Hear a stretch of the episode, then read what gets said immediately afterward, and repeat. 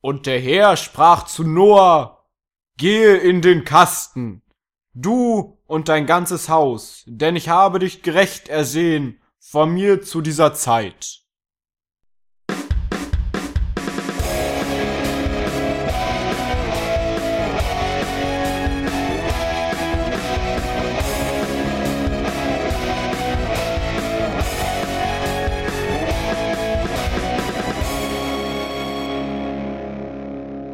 Hallo zusammen zur 47. Folge der Cine Couch.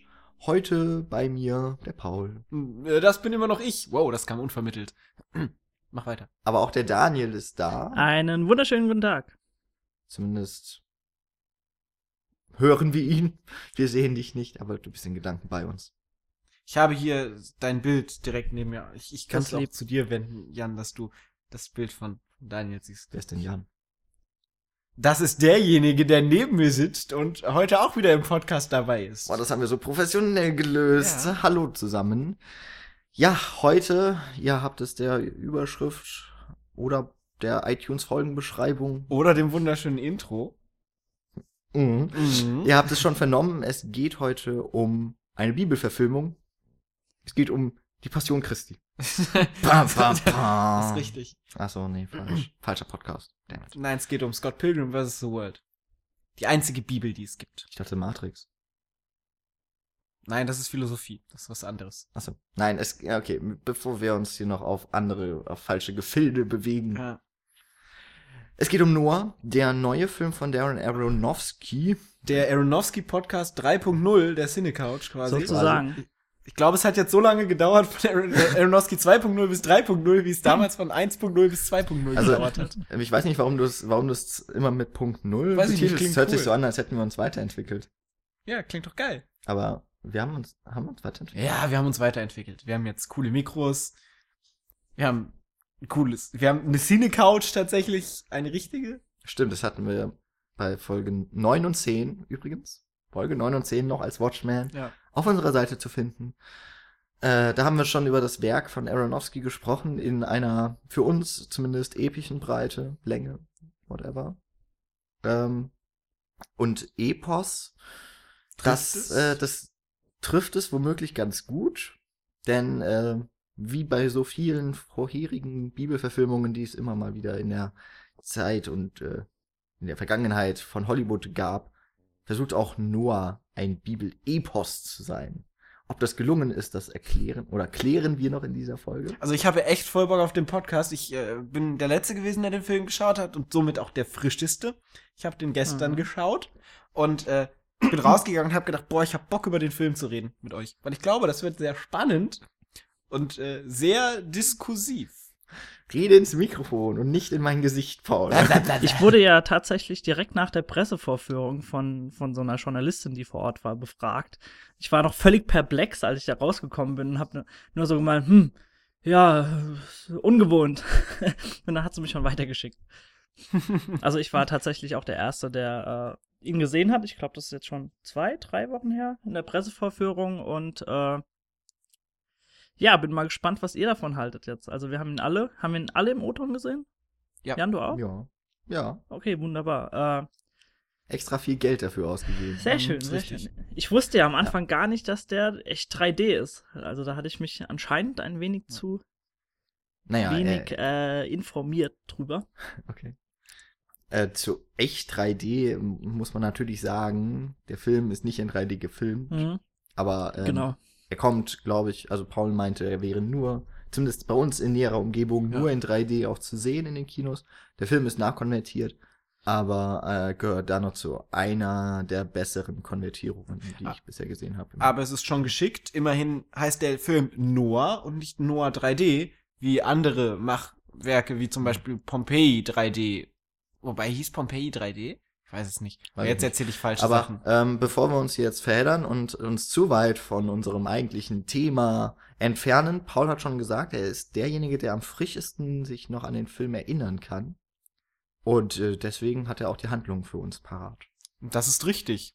Ähm, Noah, man mag es kaum glauben, basiert auf der biblischen Geschichte von Noah und vielleicht haben die einen oder anderen das schon mal gehört, aber letztendlich geht es darum, dass Gott der, der Menschheit mehr oder weniger überdrüssig ist und deshalb die ganze Erde mit einer Sintflut überdecken möchte.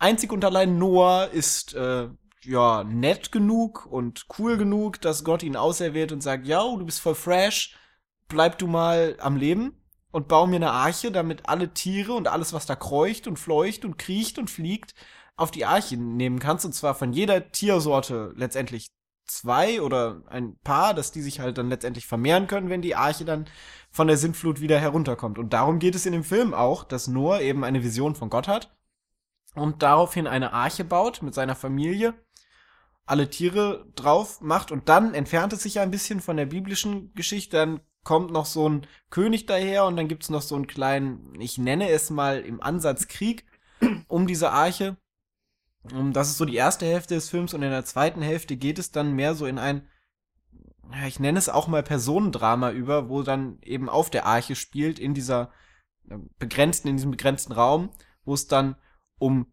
Fragen der Menschheit, um die wichtigen Fragen der Menschheit geht, bis dann die Arche letztendlich irgendwann strandet und die Sintflut nach 40 Tagen und 40 Nächten wieder verschwindet. Das ist so grob letztendlich die Story zusammengefasst. Habt ihr noch Ergänzungen? Nein, das hast du. Ich bin da. Ja. Jan? Ich bin dafür, dass Paul die nächste Bibelübersetzung schreibt. Ey, du bist so cool und fresh. ja. Du überlebst. Es wäre aber noch Ich- ich wundervoller mal, gewesen, was wenn du es mit deiner Märchenonkelstimme vorgelesen hättest oder gesagt hättest.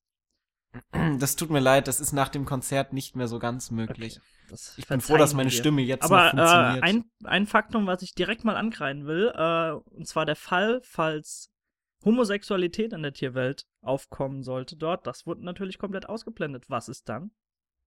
Wie sollen sich die äh, Tiere weiterpflanzen?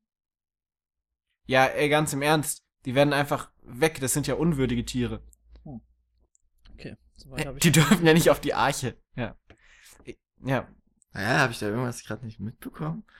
Oder, oder? Daniel meint, was passiert, wenn man plötzlich zwei männliche Stiere auf dem, auf dem, auf der Arche hat, die es beide schwul keine sind. weiblichen Stiere. Ja, siehst du?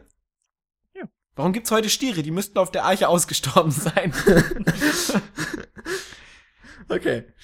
Gut, äh, bevor wir uns zu diesen ähm, hoch interessanten und wichtigen Fragen Thema. der animalischen Gelüste? Fortpflanzung. Fortpflanzung kommen, äh, sollten wir vielleicht eher auf den Film zu sprechen kommen. ähm, bevor wir über den Film sprechen, möchte ich gerne. Über animalische Vorzüge. Nein, äh, bevor wir wirklich zu dem Film kommen, möchte ich gerne etwas, ähm, oder würde ich gerne mal über unsere Erwartungen sprechen, die wir an diesen Film hatten, weil wir hatten alle irgendwelche Erwartungen mehr oder minder, weil wir alle sehr große Aronofsky-Fans sind, was ich ni- nicht wahr, korrigiert mich, wenn ich etwas Falsches sage. Ich würde sagen, das sollen, äh, das verraten wir jetzt nicht, ob wir Fans sind, das sollen sich die Leute anhören. wir sind alle Aronofsky-Fans, sonst hätten wir keine zwei Folgen über Aronofsky gemacht und alle Filme von ihm besprochen. Aber letztendlich ist es Okay, ja ich so. bin dafür, wir machen einen Til Schweiger-Podcast. Oh yes. Wir machen drei, nur um zu haten. Na, jetzt hier back to topic. Ähm, auf jeden Fall haben wir ja das ganze Machwerk, filmische Machwerk von Aronofsky bisher ja gesehen. Von daher hatten wir ja irgendwelche Erwartungen, spätestens nach dem ersten Trailer, den wir ja auch alle gesehen haben. Äh, deshalb würde ich gern kurz mit euch über die Erwartungen sprechen. Möchtet ihr anfangen oder soll ich anfangen? Wie du möchtest. Dann fange ich an. Mach das. Ich als Moderator gebiete dir zu sprechen. cool. ähm, auf jeden Fall war es bei mir so, dass ich als den ersten Trailer, als ich den ersten Trailer gesehen habe, dass mich nur als allererstes spontan an The Fountain am meisten erinnert hat von den ganzen äh, Bildern und so. Und ich bin ja derjenige von uns, der The Fountain als seinen Lieblingsfilm von Aronofsky tatsächlich betitelt.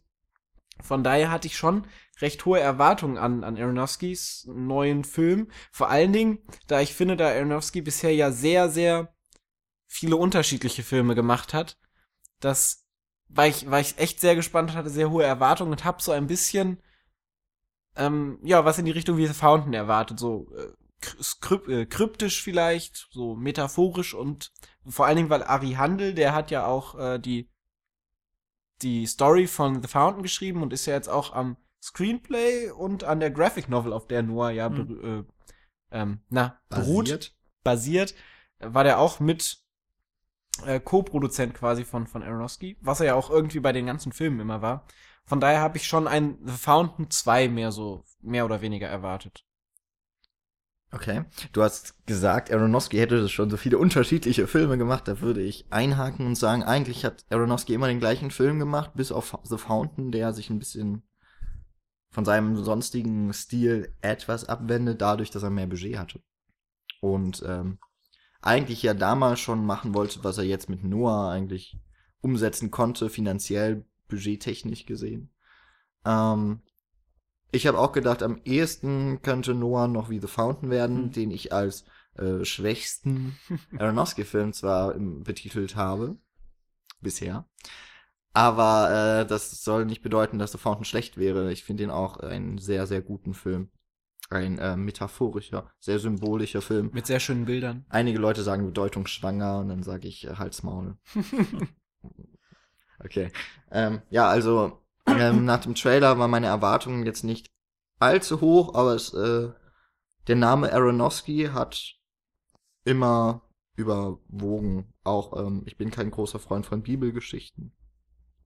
Ähm, deswegen, also trotz all dieser Widrigkeiten in der, in der Vorberichterstattung zu dem Film und meiner Verfolgung dessen, derer, derer, ähm, habe ich mich so ein wenig auf Noah gefreut und habe letztendlich ja sogar bereitwillig 13 Euro für das Ticket bezahlt. 13 Euro. Ich auch, weil ich meine 3D-Brille wieder vergessen hatte. Jetzt habe ich meine 20. 3D-Brille zu Hause rumliegen. Das ist auch kacke. Kann ich ja mal reinwerfen, dass ich in der Presseverführung keinen Cent dafür bezahlt habe.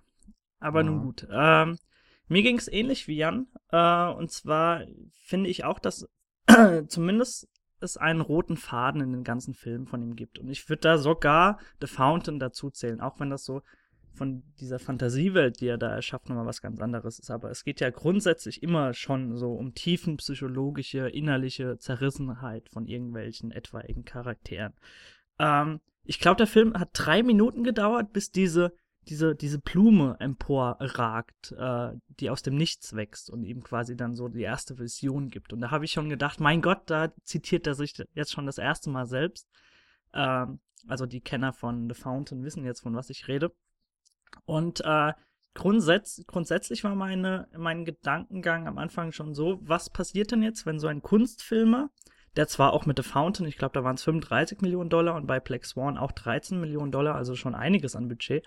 Aber wenn so ein Kunstfilmer, der immer sein eigenes Ding macht, jetzt über 100 Millionen Dollar an die Hand bekommt und äh, machen kann eigentlich, was er will. Beziehungsweise, ob er dann überhaupt machen kann, was er will. Das war so die große Angst vielleicht auch. Äh, jetzt haben wir den Film natürlich gesehen. Man kann sagen, dass er sich, also schon mal von vor, vornherein sagen, er hat sich gewisse Freiheiten herausgenommen, ganz klar. Ich habe aber grundsätzlich nie so ein Problem damit, wenn Filme vorgeschriebene Wege betreten oder wenn sie beispielsweise jetzt ganz, ganz stark natürlich wie bei der Bibel auf der Geschichte beruhen. Äh, aber gerade im speziellen Fall von Aronofsky hat es mir schon einige Bauchschmerzen bereitet, weil das so das Erfinden, was ich gerade gesagt habe, also sei es diese Fantasiewelt wie bei The Fountain oder gerade so eine Gedankenwelt wie in allen anderen äh, Filmen, dass das ja seine große Stärke ist. Und ich wusste nicht, ob er das jetzt dort auch verwirklichen kann, wenn, wenn das Konzept schon so vorgegeben wird und dieser, dieser Rahmen schon existiert. Und da äh, hatte ich schon ein bisschen Bedenken. Gucken wir mal, was er jetzt draus gemacht hat, ne? Wobei, was ich da immer ganz, also ihr beide habt jetzt sehr stark auf die Bibelgeschichte auch rekurriert und ich fand, dass bei, bei meiner Betrachtung von Noah habe ich irgendwie nie so wirklich an Bibel und, und Christentum und so gedacht. Also irgendwie schwebt, da scheint das ja bei sehr vielen ähm, vorzuschweben im Gedankengang. Also ich habe gestern mit einer Freundin geschrieben und die meinte dann, boah, Noah will ich mir eigentlich echt nicht anschauen. Ich habe keinen Bock auf einen biblischen Katastrophenfilm. Und sowas habe ich mir, oder einen christlichen Katastrophenfilm oder sowas, und sowas hatte ich letztendlich nie im Kopf. Also ist halt auch die Frage, ich, gerade bei dieser ganzen äh, Bewerbung mit den ganzen Plakaten und so, hatte ich auch nie so wirklich das Gefühl, da wird einem jetzt das Christentum und die Bibel ins Gesicht gedrückt. Und das, also letztendlich ist dieser Name Noah zwar was, was man aus der Bibel kennt, aber das hat ja noch nichts zu bedeuten. Und was ich bei solchen Vorlagen auch immer finde, ist, die suchen sich diese, also die fragt, man fragt, muss sich fragen, was als erstes da war. War die Vorlage als erstes da oder war der Regisseur als erstes da, der gesagt hat, hm, ich will eine coole Geschichte. Noah finde ich interessant, lass doch mal Noah als Rahmen nehmen, letztendlich. Also es ist ja nicht so, dass Noah zu Aronofsky kam und sagte, ey, mach mal einen Film über mich. So lange hat er dann doch nicht gelebt. das ist richtig. Und, äh, sondern es war ja Aronofsky, der gedacht hat, hm, ich würde mir mal gerne einen Stoff vornehmen oder ich finde Noah als Stoff sau interessant, das mache ich mal Film um diese grobe Geschichte drum. Aber das ist ja schon kurios genug, dass er überhaupt diesen Schritt gegangen ist. Finde ich jetzt. Ja. Aber das zeigt ja auch wieder, dass, ein, dass Aronofsky ein sehr flexibler ja, das schon, Filmemacher das auf ist. jeden Fall, ja. naja, so flexibel ist er nicht. Immerhin hat er Wolverine, also den, den zweiten Origin-Film der X-Men-Reihe da, um eben Hugh Jackmans Charakter nicht verfilmt, wo er ja eigentlich im Gespräch und ich glaube sogar schon unter Vertrag war, weil er zu lange von seiner Familie entfernt gewesen wäre. Und jetzt macht er halt nur, okay. Aber Genau, was man natürlich sagen vor, muss, ja, vielleicht wäre dann Wolverine interessant gewesen. Ich weiß es nicht.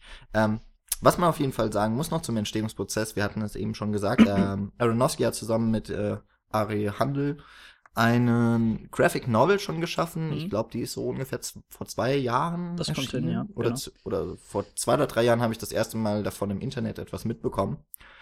Und da klang es eher so, dass er einen Film machen wollte, das aber nicht geklappt hat, deswegen kam jetzt die Graphic So Novel. als Notlösung. Wahrscheinlich hatte er damals nicht das Budget dann dazu. Genau. Ähm, letztendlich kam es eben dazu, dass Paramount dann als Verleiher oder als Produktionsstudio auf ihn zukam und ihm das Geld zur Verfügung stellt. Äh, in einem Interview habe ich übrigens auch gelesen, dass äh, Aronofsky sich nicht sehr von diesem Studio hat einzwängen lassen. Also das, was man sieht, sei sein Film. Meint er. Okay. Äh, ich denke mal zu dieser abschließend, ich, ich denke mal, das wäre eine ganz schöne abschließende Runde, dann, wenn wir versuchen, noch Noah einzuordnen, ist das ein Aronofsky-Film Mhm. oder nicht? Das ist ja die, gerade auch im Hinblick auf unsere Podcast-Geschichte interessante Frage, ob es sich jetzt eben einreiht in sein Werk oder etwas ganz anderes, vielleicht was Neues verspricht. Schauen wir mal. Was aber vielleicht dann ganz interessant ist, ähm, erstmal abzuhandeln wäre doch diese Bibelgeschichte, dann haben wir das auch hinter uns.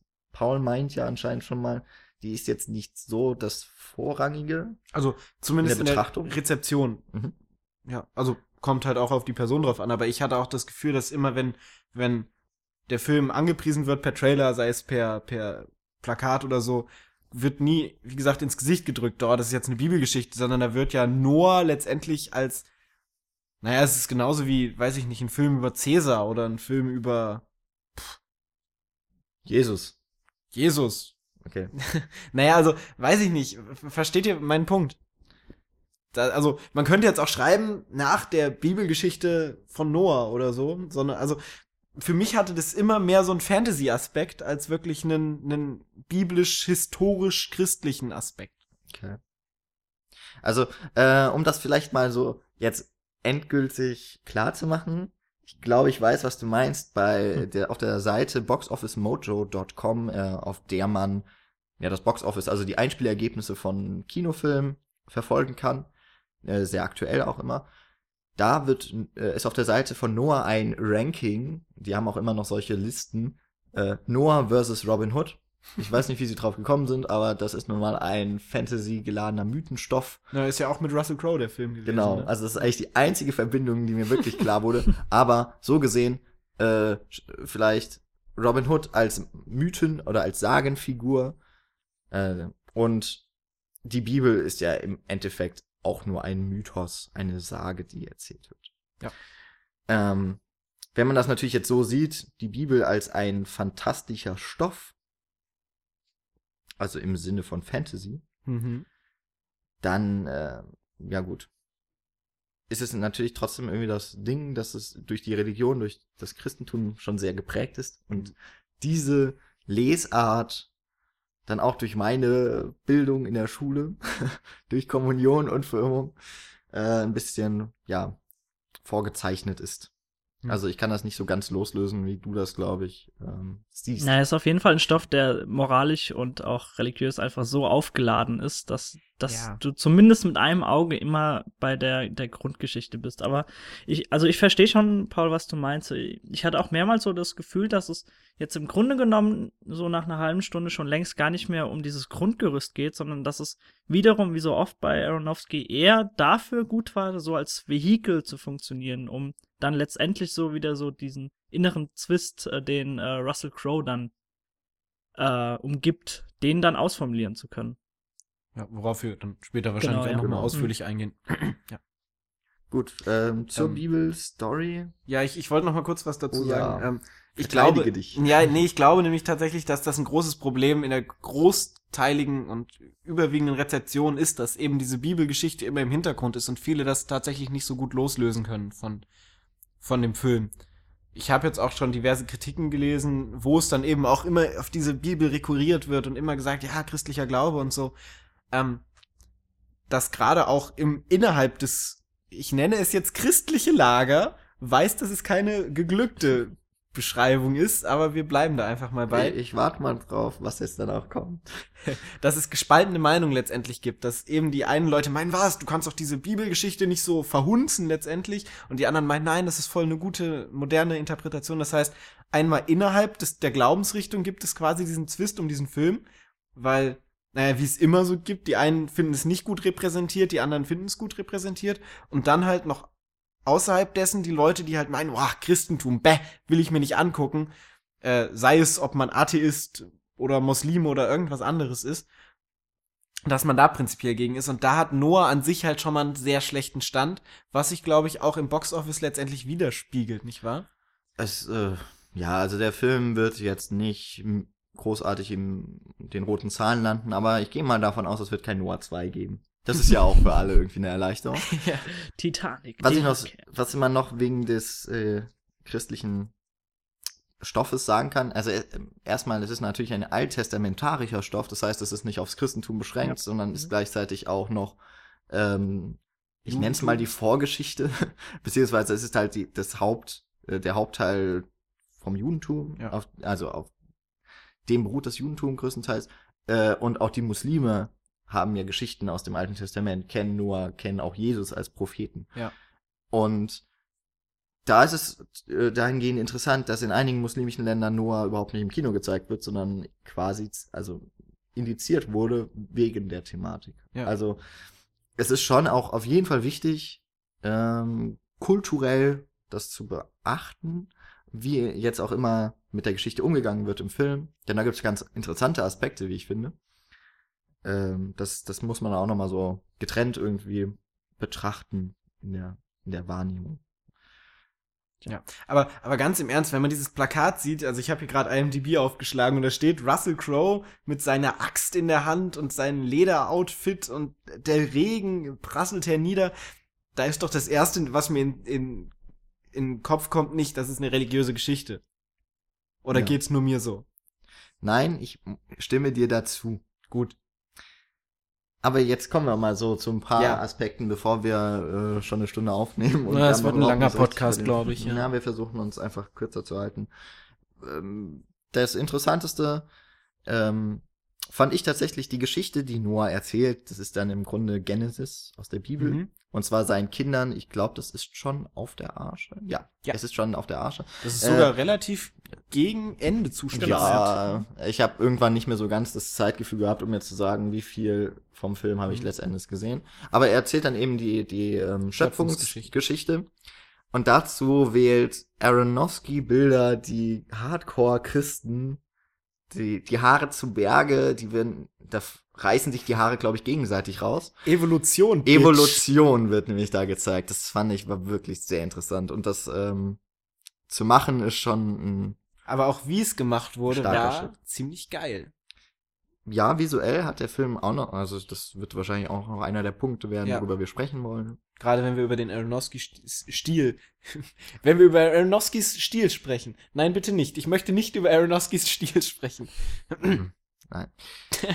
genau, also ähm, er erzählt eben die Geschichte, wie die Welt entsteht und ähm, das Nichts wird zum Weltall, aus dem Weltall entsteht eine Feuerkugel, die Erde, Das Da- erste Leben im Wasser. das erste Leben im Wasser und dieses Leben im Wasser, also das Interessante ist daran, dass die, was äh, nicht nur in dieser Szene verwendet wird, sondern ein extremer Zeitraffer, Genau, ja. Der die Geschichte erzählt und dann quasi das Leben von einer, von einem Einzeller zum Menschen, ja, beziehungsweise Zum nee, Ich ersten glaube, zum naja, Primaten zum, und dann äh, zum Primaten, genau. Der Da ist Mensch dann ist dann doch noch mal außen vor genommen. Aber es ist ja auch nicht nur Zeitraffer, sondern es hat auch mehr sowas von hier, ach Gott, wie heißt das? Genau. Meinst Hier, du die Motion- Schnittmontage? Oder Ja, genau. Also hier, wie, ne, wie heißt das? Du meinst sowas wie Stop Motion? Stop Ja. Motion, genau. Es Also hat das auch ist sehr, sehr- Stop Motion. Ich glaube, das nennt man Im auch so ein bisschen, äh, falls ihr das schon mal gehört habt, Akzelerationsmontage, also dass die, die Schnittfolge einfach Mhm. sehr, sehr schnell wird. Auch wenn die jetzt hier nicht immer schneller wird, sondern äh, konstant beibehalten wird, aber das ist einfach Ja. sehr, sehr toll gelöst. Und das kündigt sich Ich ja auch schon mitten im Film einmal an, glaube ich, wenn, die, wenn der Fluss da durch die Landschaften fließt. Genau. oder? Ja, genau. Ja, also äh, ein Zeitraffer ist ja nun mal nichts anderes, als dass in, innerhalb einer Sekunde deutlich weniger neue, nee, also es werden die, es werden Bilder ausgelassen, Ja. die normalerweise ablaufen würden, wenn man den Film mit 24 Bildern aufnehmen würde und man spielt ihn mit 24 Bildern ab. Hier wird eben mit deutlich weniger Bilder pro Sekunde aufgezeichnet und das spielt man ab. Aber Quasi, so. aber es ist ja alles digital gemacht in dem Mhm. Fall. Ja. Das heißt, da wird nicht mit dieser, man muss sich da jetzt nicht den Mann mit an der Kurbel von der Filmkamera vorstellen. Also es hat sich keiner vor drei Millionen Jahren dahingestellt und angefangen, die, die Erde Es zu hätte ordentlich einen Tennisarm gegeben, glaube ich. ähm, ja, aber also es entsteht ja auch kein flüssiges Bild letztendlich, sondern es wirkt ja schon abgehackt. ja.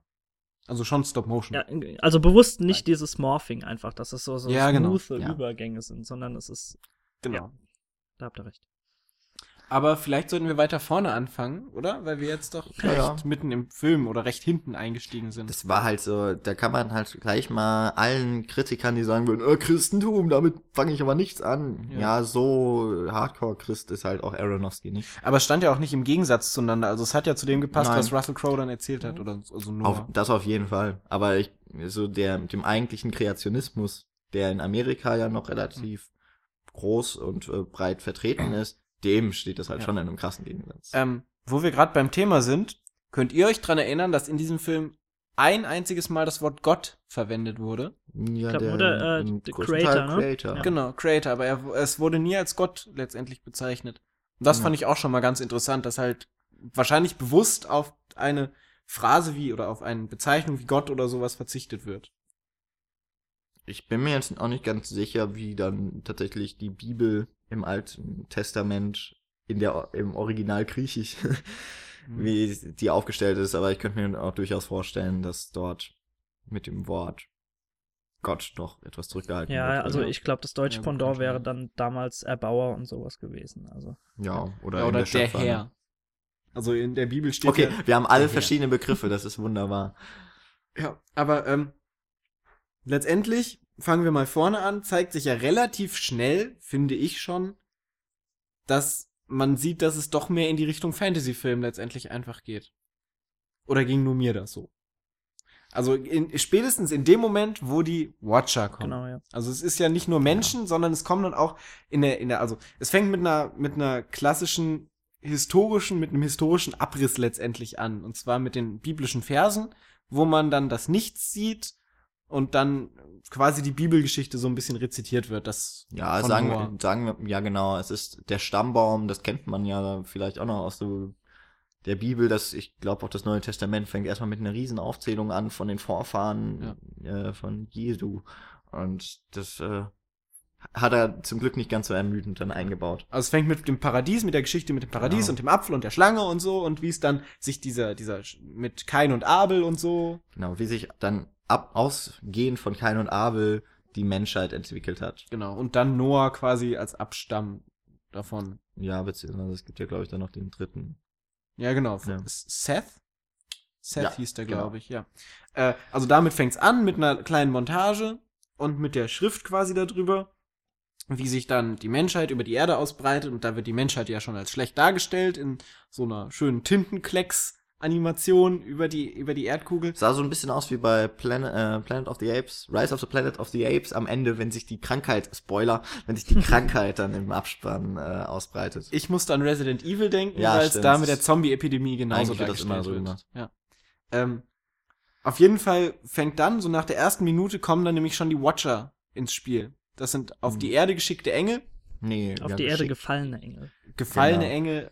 Ähm, und die stellen sich da als Steingolems letztendlich.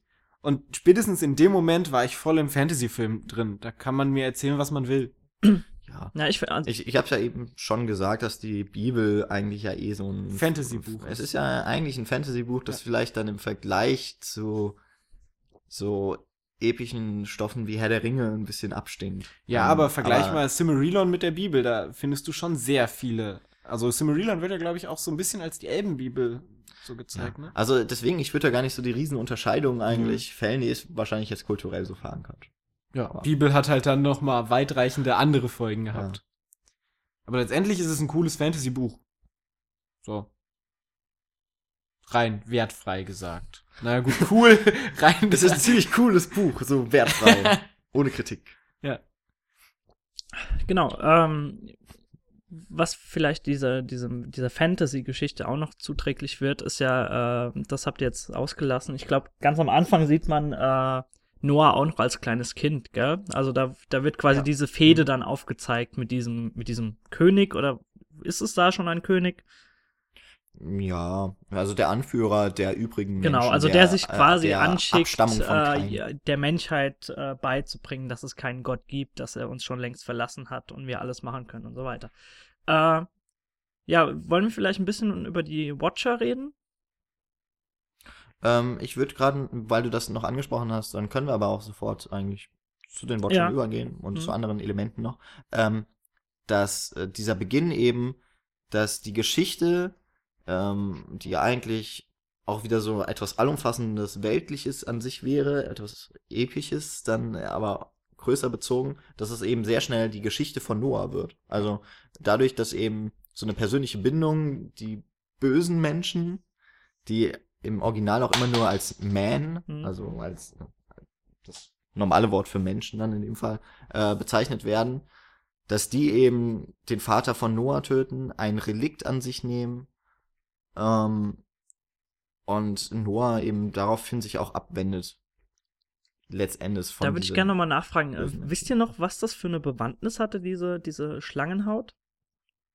Naja, es ist ja gehäutete- anscheinend die, die Schlangenhaut von der Schlange Genau, aus, dem, ja. aus Eden. Aber ich weiß Genau. nicht mehr genau, äh, welche Bedeutsamkeit oder Bewandtnis die jetzt eigentlich hatte. Ja, ich weiß das- gar nicht, wie heißt denn dieser Gebets, dieses Gebetsband aus dem Judentum ist das ja im. Grunde, es wird dann um den genau, da Arm musste ich auch als erstes dran ähm, geschlungen, sag ich mal. Es wird um den Arm gelegt und äh, normalerweise ist das ja dann so ein Gebetsband. Ja. Aber ähm, da zeigt sich ja auch wieder, dass es auch in dem Film viele Symbole letztendlich gibt, die dann halt auch über die Story Genau. hinweg einfach wichtig und relevant sind, auch interpretativen Ansatz. Genau, aber Symbolismus Ja. ist ja sowieso eine der großen Stärken von Darren Aronofsky. Aber das zeigt sich da gerade in, in Form Ja, mhm, dieser hast Schlangenhaut recht, ja. halt wieder prägnant und sehr schnell. Mhm. Genau. Das wollte ich noch anführen. Das ist eben eigentlich wieder so eine auf eine Person runterzubrechende Geschichte. Ich meine, der, der Titel verrät das auch so ein wenig, aber man könnte ja auch, keine Ahnung, die 120 Tage von Sodom draus machen und Ja. die böse Menschheit zeigen. The day after seven days On Earth. on Earth. Ja. Gut, wollen wir ein paar Okay. Worte zu den Watchern verlieren, oder? Oder Green Earth Down oder so. das wäre lustig. After ja. Eden. After Eden. Ja, äh, Weil, bitte. also, Ja. diese gefallenen Engel, glaube ich zumindest, dass die für viele Leute, die in den Film gegangen sind, so einen der ersten Kritikpunkte darstellt.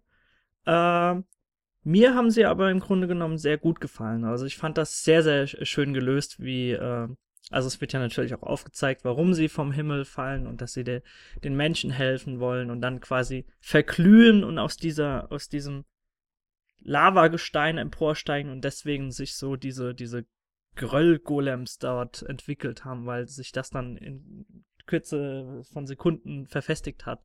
Und das fand ich einfach sehr, sehr schön gelöst. Und äh, Ja. was, Also, was, was Ja. glaubst du, ist der, also würdest du jetzt sagen, der Grund für die Kritik ist, dass diese gefallenen Engel irgendwie doof aussehen, oder äh, ich meinst du, dass es als so eine Art Deus Ex Machina oder sowas, also, wo würdest du da Na, die also ich, Kritik, ich würde die geäußert Kritik da ansetzen, dass äh, genau das, was wir jetzt schon die ganze Zeit besprochen haben, dass einfach das ein ganz, ganz krasses Fantasy-Element ist. Und Ja. was Mhm. da als äh, sprichwörtlich zum ersten Mal aufschlägt auf der Erde und im Film. Und äh, ich glaube, da haben sich einige doch schon dran gestoßen und äh, das hat gestört. Aber mir hat, wie gesagt, ich habe erwartet, dass es Fantasy-lastig ist und mir hat das eigentlich ganz gut gefallen.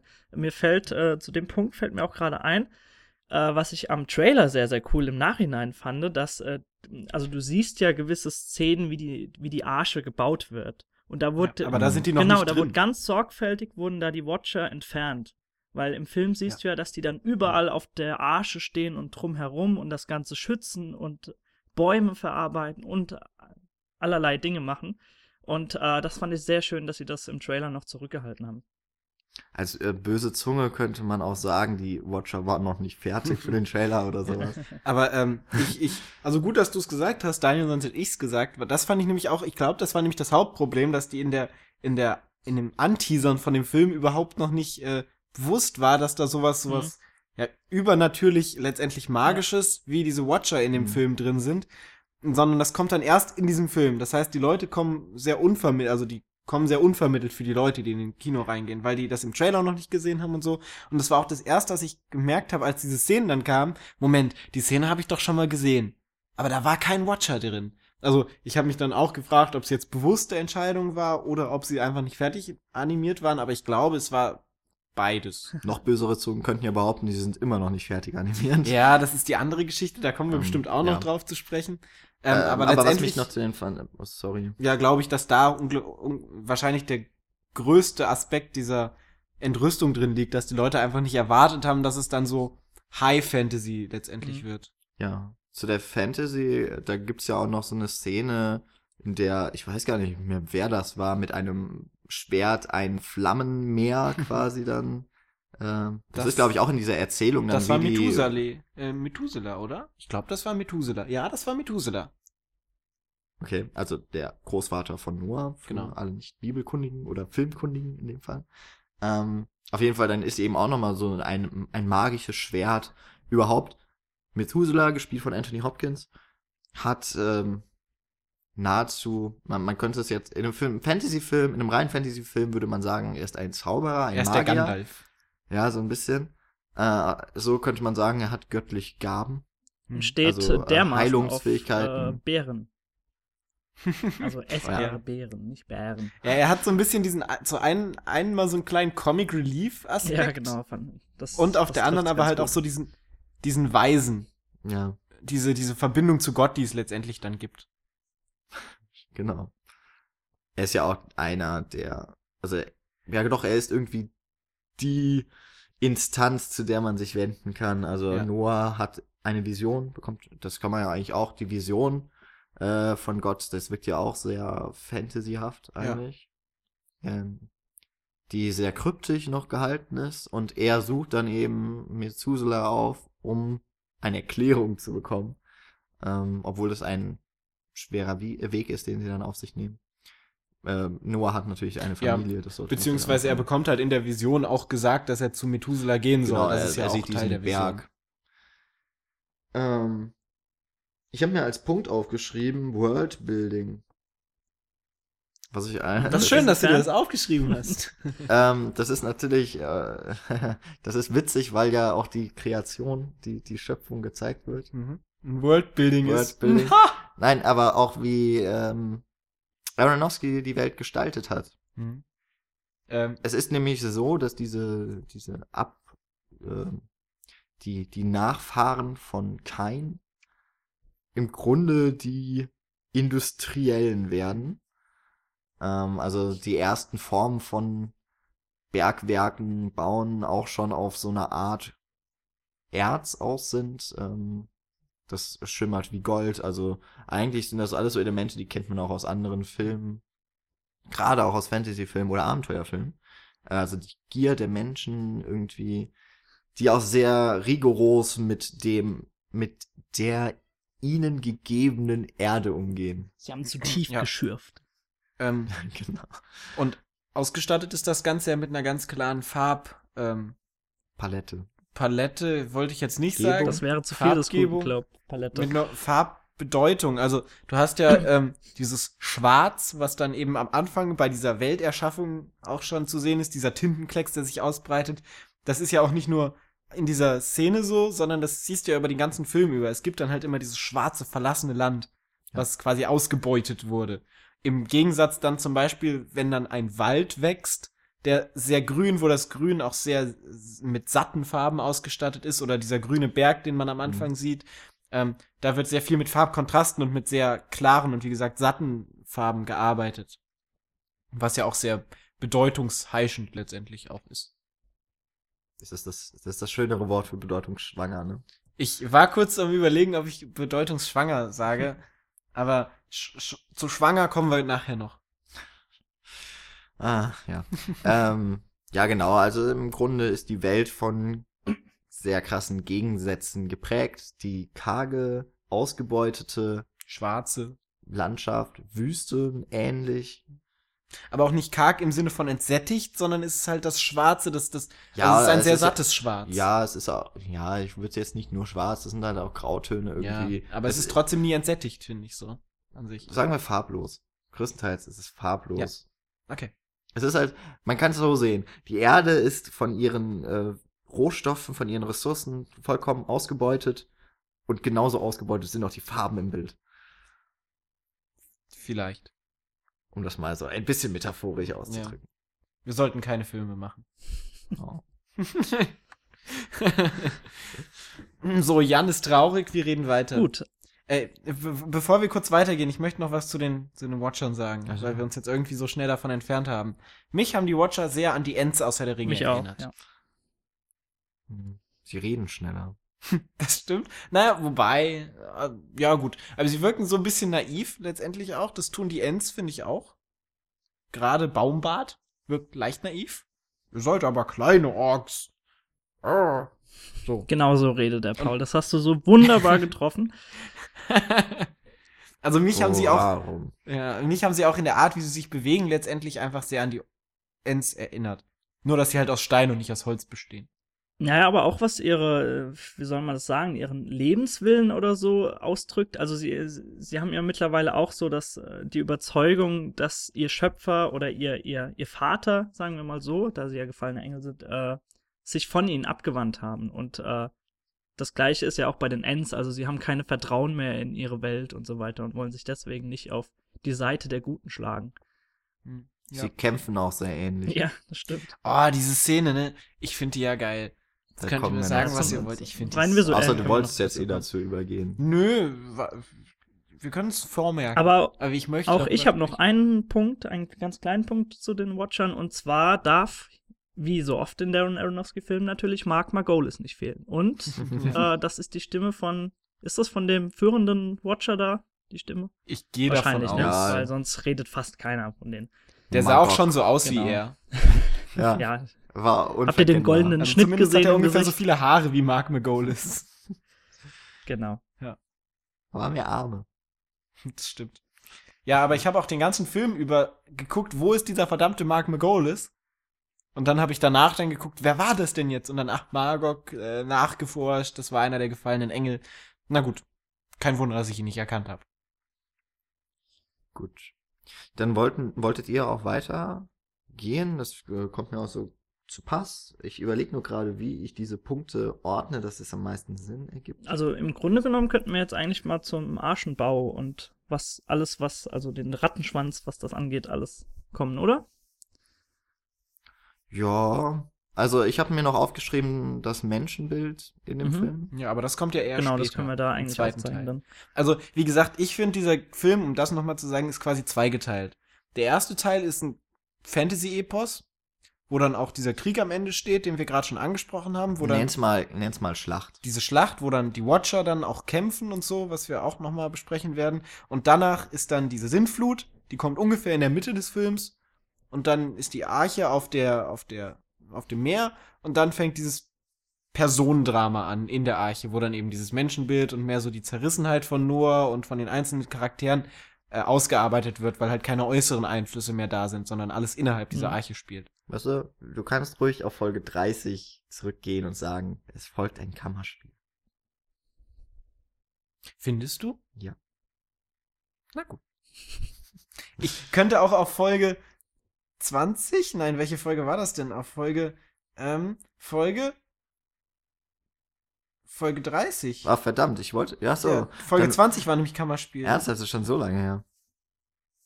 Folge 20, Damn. Kammerspiele. Äh, dann möchte ich sagen, es ist mehr wie bei Folge 30 ein Genrewechsel und Uh. Genrehybrid. Oh, Hm? okay. Okay, seid ihr gut, fertig mit dann kommen wir- dann kommen wir Selbstbeweihräucherung? erst zur Dann Er- es kommen weitergehen. wir erst- Ja. Zur ersten Hälfte des Films, die auch dadurch geprägt ist, dass eben die Arche gebaut wird. Könnt ihr mal Arche sagen? Das Ding heißt Arche und nicht Arsche. Das klingt viel zu fallisch. Arsche. Das ist gerade nicht fallisch. Das ist die andere Seite. Das ist die andere Seite. Arche. Das Ding heißt Arche. Ich, ich gehe auch in die Kirche und nicht in die Kirche. nee, die weiß ich. So, Leute, Ja, weiter geht's. eben. Ja, bitte. Ja, Daniel, du wolltest darauf Sprachtraining. hinaus. Genau, also ähm, wenn wir jetzt zum Bau der Arche kommen, hat es mich schon, wenn ich nur den Trailer davor kannte, überrascht im Grunde, wie der Film aufgeteilt ist. Beziehungsweise, einfach jetzt mal ganz einfach gesagt, dass der Bau der eigentlichen Arche komplett ausgeblendet wird. Also ich, ich natürlich im Nachhinein denkt man sich, okay, das wäre rotzlangweilig gewesen. Das will ja keiner sehen, wie das Ding da gebaut wird. Aber äh, so was der Trailer versprochen hat, hatte ich schon gedacht, dass dort sich ein größerer Teil vom Film ansiedelt.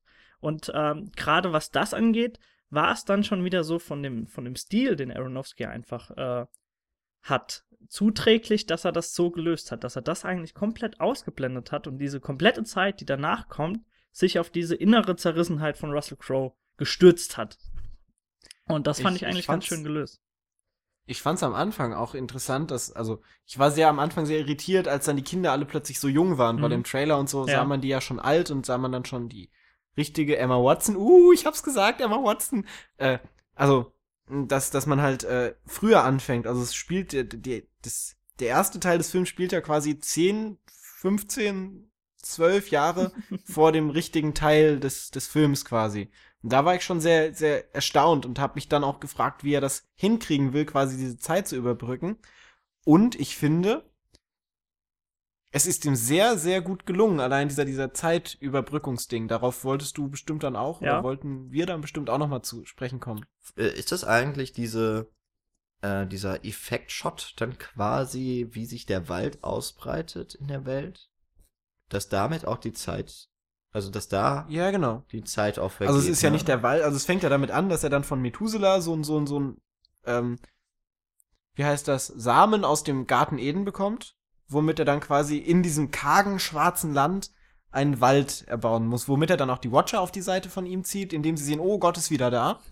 Oder der Erbauer, the Creator ist wieder da und dann Ah, da fängt er, halt ja. dieser Wald fängt halt dieser Wald, also es gibt eine Quelle, eine kleine Wasserquelle, die sich dann plötzlich emportut, die sich dann kurz ausbreitet und da, wo das Wasser den Boden benetzt, entsteht Genau. Wald, aus dem letztendlich dann das Holz für die Arche kommt. Genau, das war, das war auch so rein visuell der erste Wow-Effekt bei mir im Film.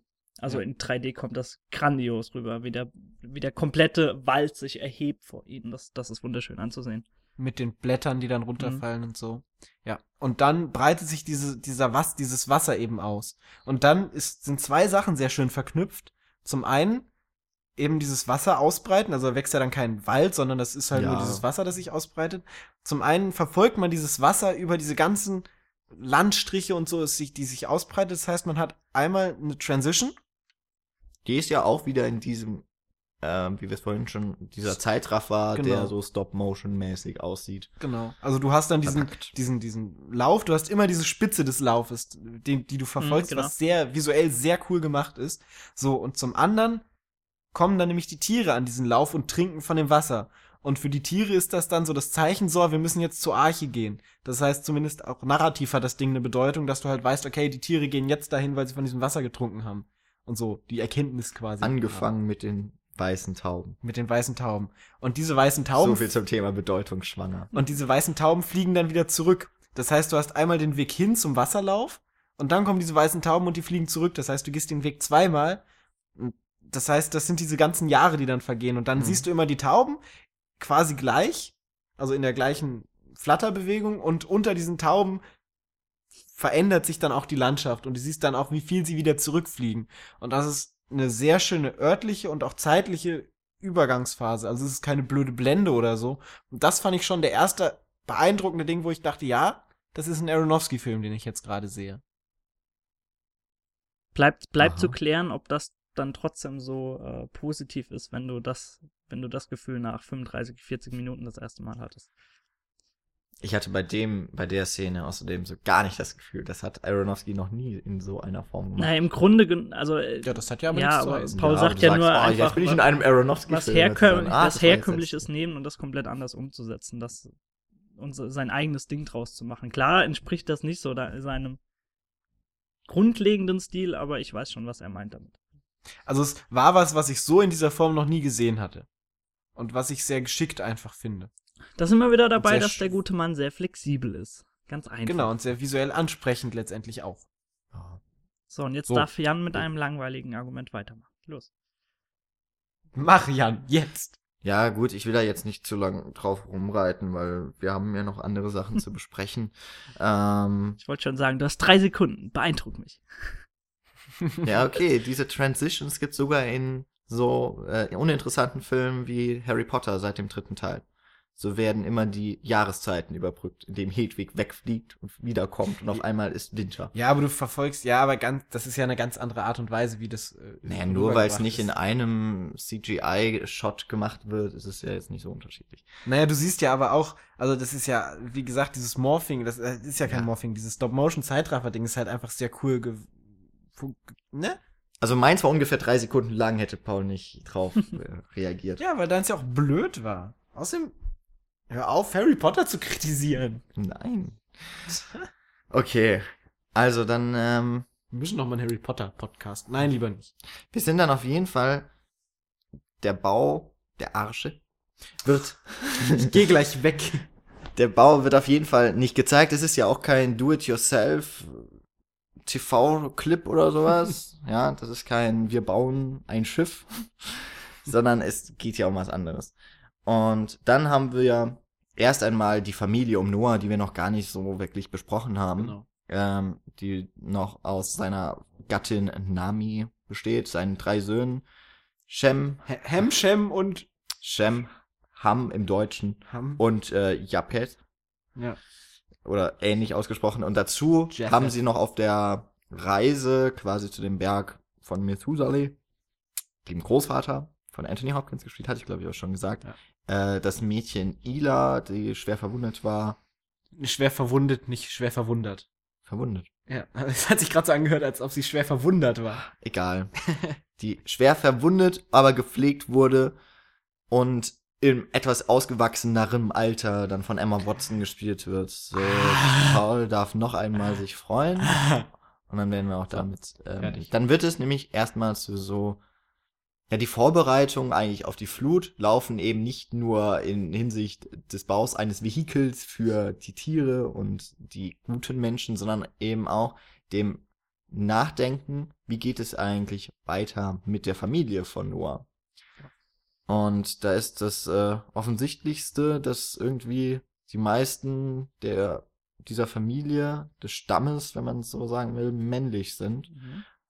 Und dass sich gerade der zweitälteste, Ham, äh, Logan Lerman, auch eine Gattin wünscht. Und das irgendwie so ein, Weil, ey, Noah, du wolltest mir eine Frau suchen. weil nämlich Shem und Ila was am Laufen haben. Ja, ist euch mal aufgefallen, dass Logan Lerman nie Glück hat mit Frauen. Ja, Vor allen Dingen nie mit Emma Watson. Ja, genau. Das war ja bei Perks of Being a Wallflower genauso. Ja.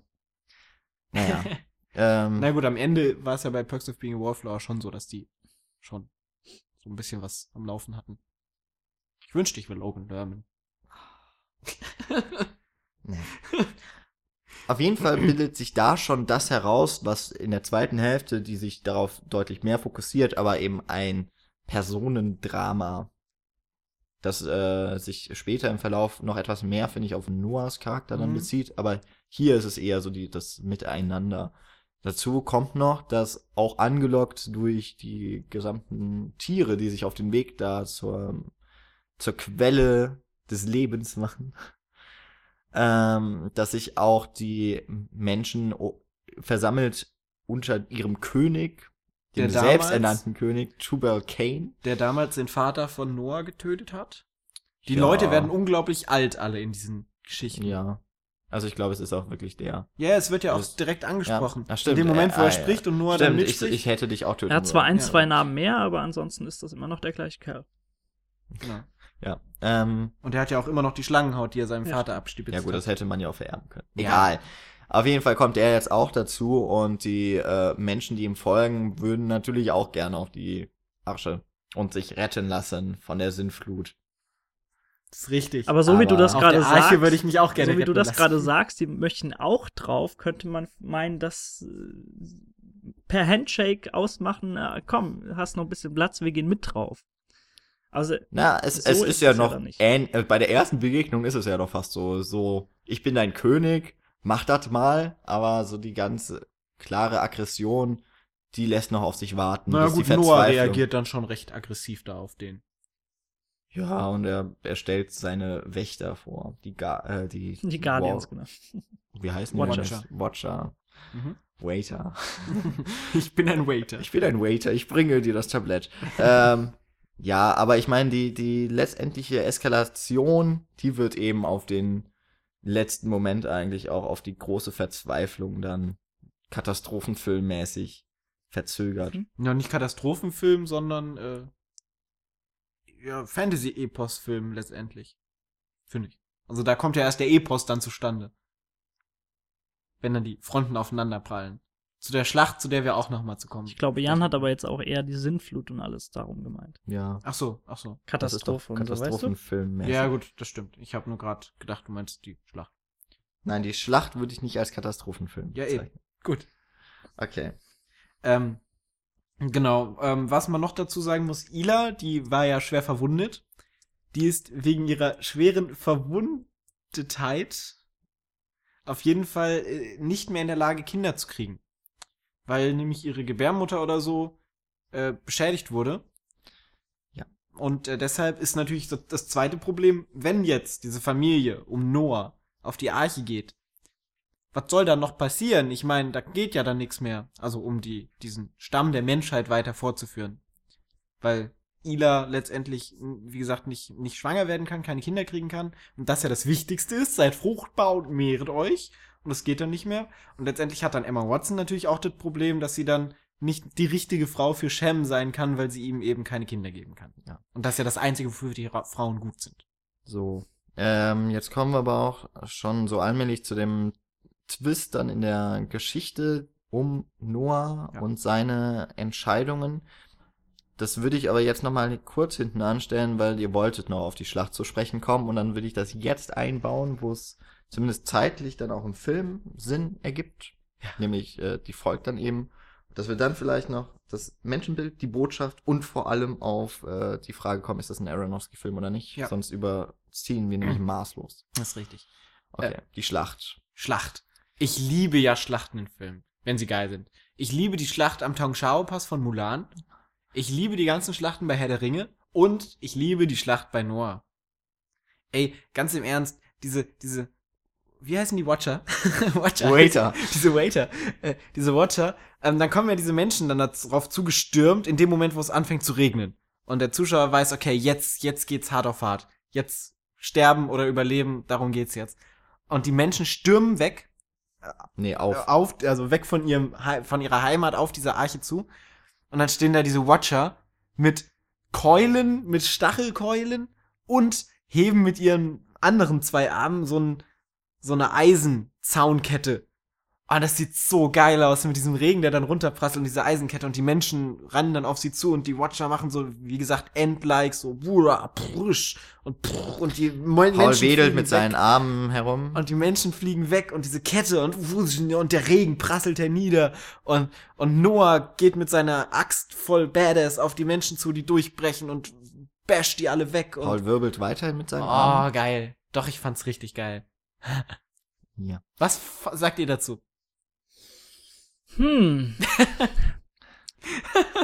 Also ich habe ja vorhin schon mal anklingen lassen, dass das rein visuell einfach sehr grandios aussieht.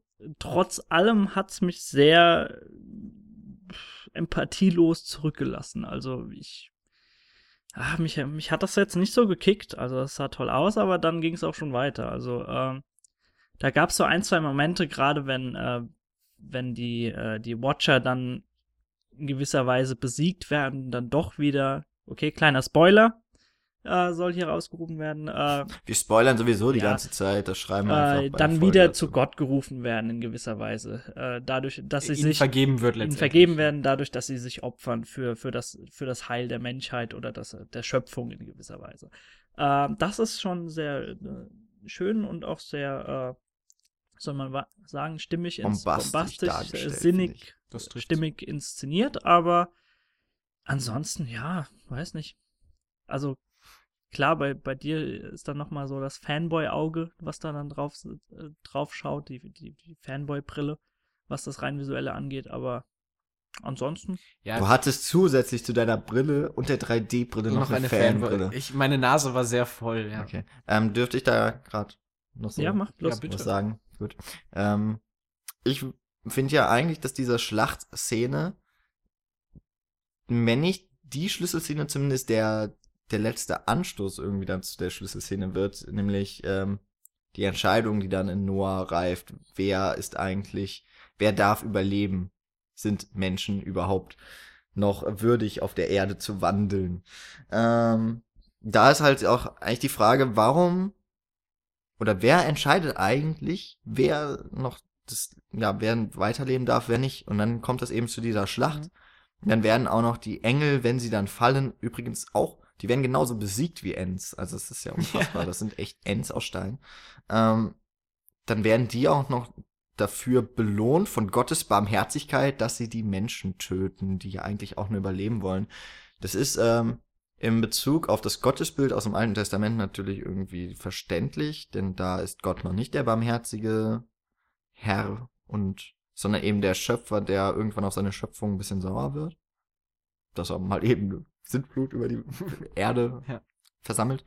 Ähm, äh, von dem Gesichtspunkt ist das schon irgendwie alles verständlich, aber vielleicht ist da dann das große Problem, dass ich mit der Bibelgeschichte an sich nicht so viel anfangen kann und ähm, dass ich das dann doch sehr zweifelhaft finde, auch das zu verpacken.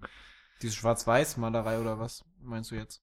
Ich finde, das ist gar nicht so schwarz-weiß. Der, äh, der Tubal Cain hat ja auch einen total validen Punkt, wenn er sagt, Gott hat uns die Erde gegeben, damit wir über sie herrschen, dass er, er das dann sehr rigoros Mhm. äh, verfolgt und die Erde halt ausbeutet. Ja, das ist in Ähm, seinem Sinne okay, ja das dann ist halt dann- gutes Recht, wenn er das so. Das ist, sieht. ja genau, das ist ja, das ist dann vielleicht etwas übertrieben, wie die Menschen Mhm. das äh, anpacken. Aber ich finde, das ist ein vollkommen valider Punkt und dass er überleben will, finde ich auch, ist äh, gerechtfertigt und dass Noah ihm das versagt und allen anderen Menschen auch, unter anderem auch unschuldigen Menschen. Ähm, Ja, da, das, ist schon, eine, ja das, das ist schon, finde ich, eine sehr harte Entscheidung, die irgendwie natürlich vom, vom Stoff her so auch einem auferlegt wird, aber schwierig. Aber trotz, Ja, da- also Paul, kann ich dazu kurz was einwerfen? Und zwar, ähm, ich finde, der Film macht schon unmissverständlich klar, gerade durch die Szenen, wenn, äh, wenn Logan Lerman nochmal in diese, diese Stadt von diesen Barbaren Ja. geht, äh, was da sagen. dann alles geschieht und wie, wie sie sich gegenseitig behandeln und wie sie die Tiere behandeln und so weiter, dass da nochmal unmissverständlich aufgezeigt wird, dass wir auf gar keinen Fall äh, Mitleid mit denen haben sollten. Und Moment, du verwechselst jetzt, du Ja. verwechselst jetzt was. Und zwar sprichst du jetzt nicht von der Szene, in der Logan Lerman in die Stadt geht, Ja. sondern in der Noah Ja, in die Stadt geht. okay. Und das ist eine Vision, das ist eine ja, Traumsequenz drum. letztendlich. Auf jeden Fall, ihr wisst, was ich meine. Ähm, Ja, wobei ich da aber auch wieder sagen würde, das sind halt auch Menschen, die zusammengepfercht wurden und aus kompletter Verzweiflung handeln. Das sind die, die fast verhungern. Weiß Okay, ich, also halt glaube die, ich die gar nicht. Also ich hatte eher das Gefühl, dass Ja, sie sich ja So seit das Gefühl. Jahren eben so verhalten. Ja, so wird's ja, Ja. auch visuell einfach dargestellt, dass die Okay, Menschen andere Menschen wie Vieh einsperren und denen dann was zum Essen geben und die müssen ja irgendwie überleben. Also nehmen sie das Tier, was gerade reingeschmissen wird. Naja, und zerreißen es in Stücke. Das ist, also ich finde, dass da einige Menschen sicherlich halt die Bösen quasi sind, in Anführungszeichen. Nee, äh, kann man auch ohne Anführungszeichen. Also dieses Schwarz-Weiß-Bild dann, des Guten Ja. und des Bösen, Sind ja- irgendwie ja. gegenüberstellen. Da sind wir jetzt übrigens auch bei dem Menschenbild, das ich eh schon ansprechen wollte. Ähm, dass das gezeigt wird, aber es sind halt auch so viele irgendwie, bei denen ich nicht nachvollziehen kann, warum jetzt, äh, mein, nennen wir es Gott, dass er dann eben so wütend oder äh, enttäuscht ist, dass es keine Rettung geben darf.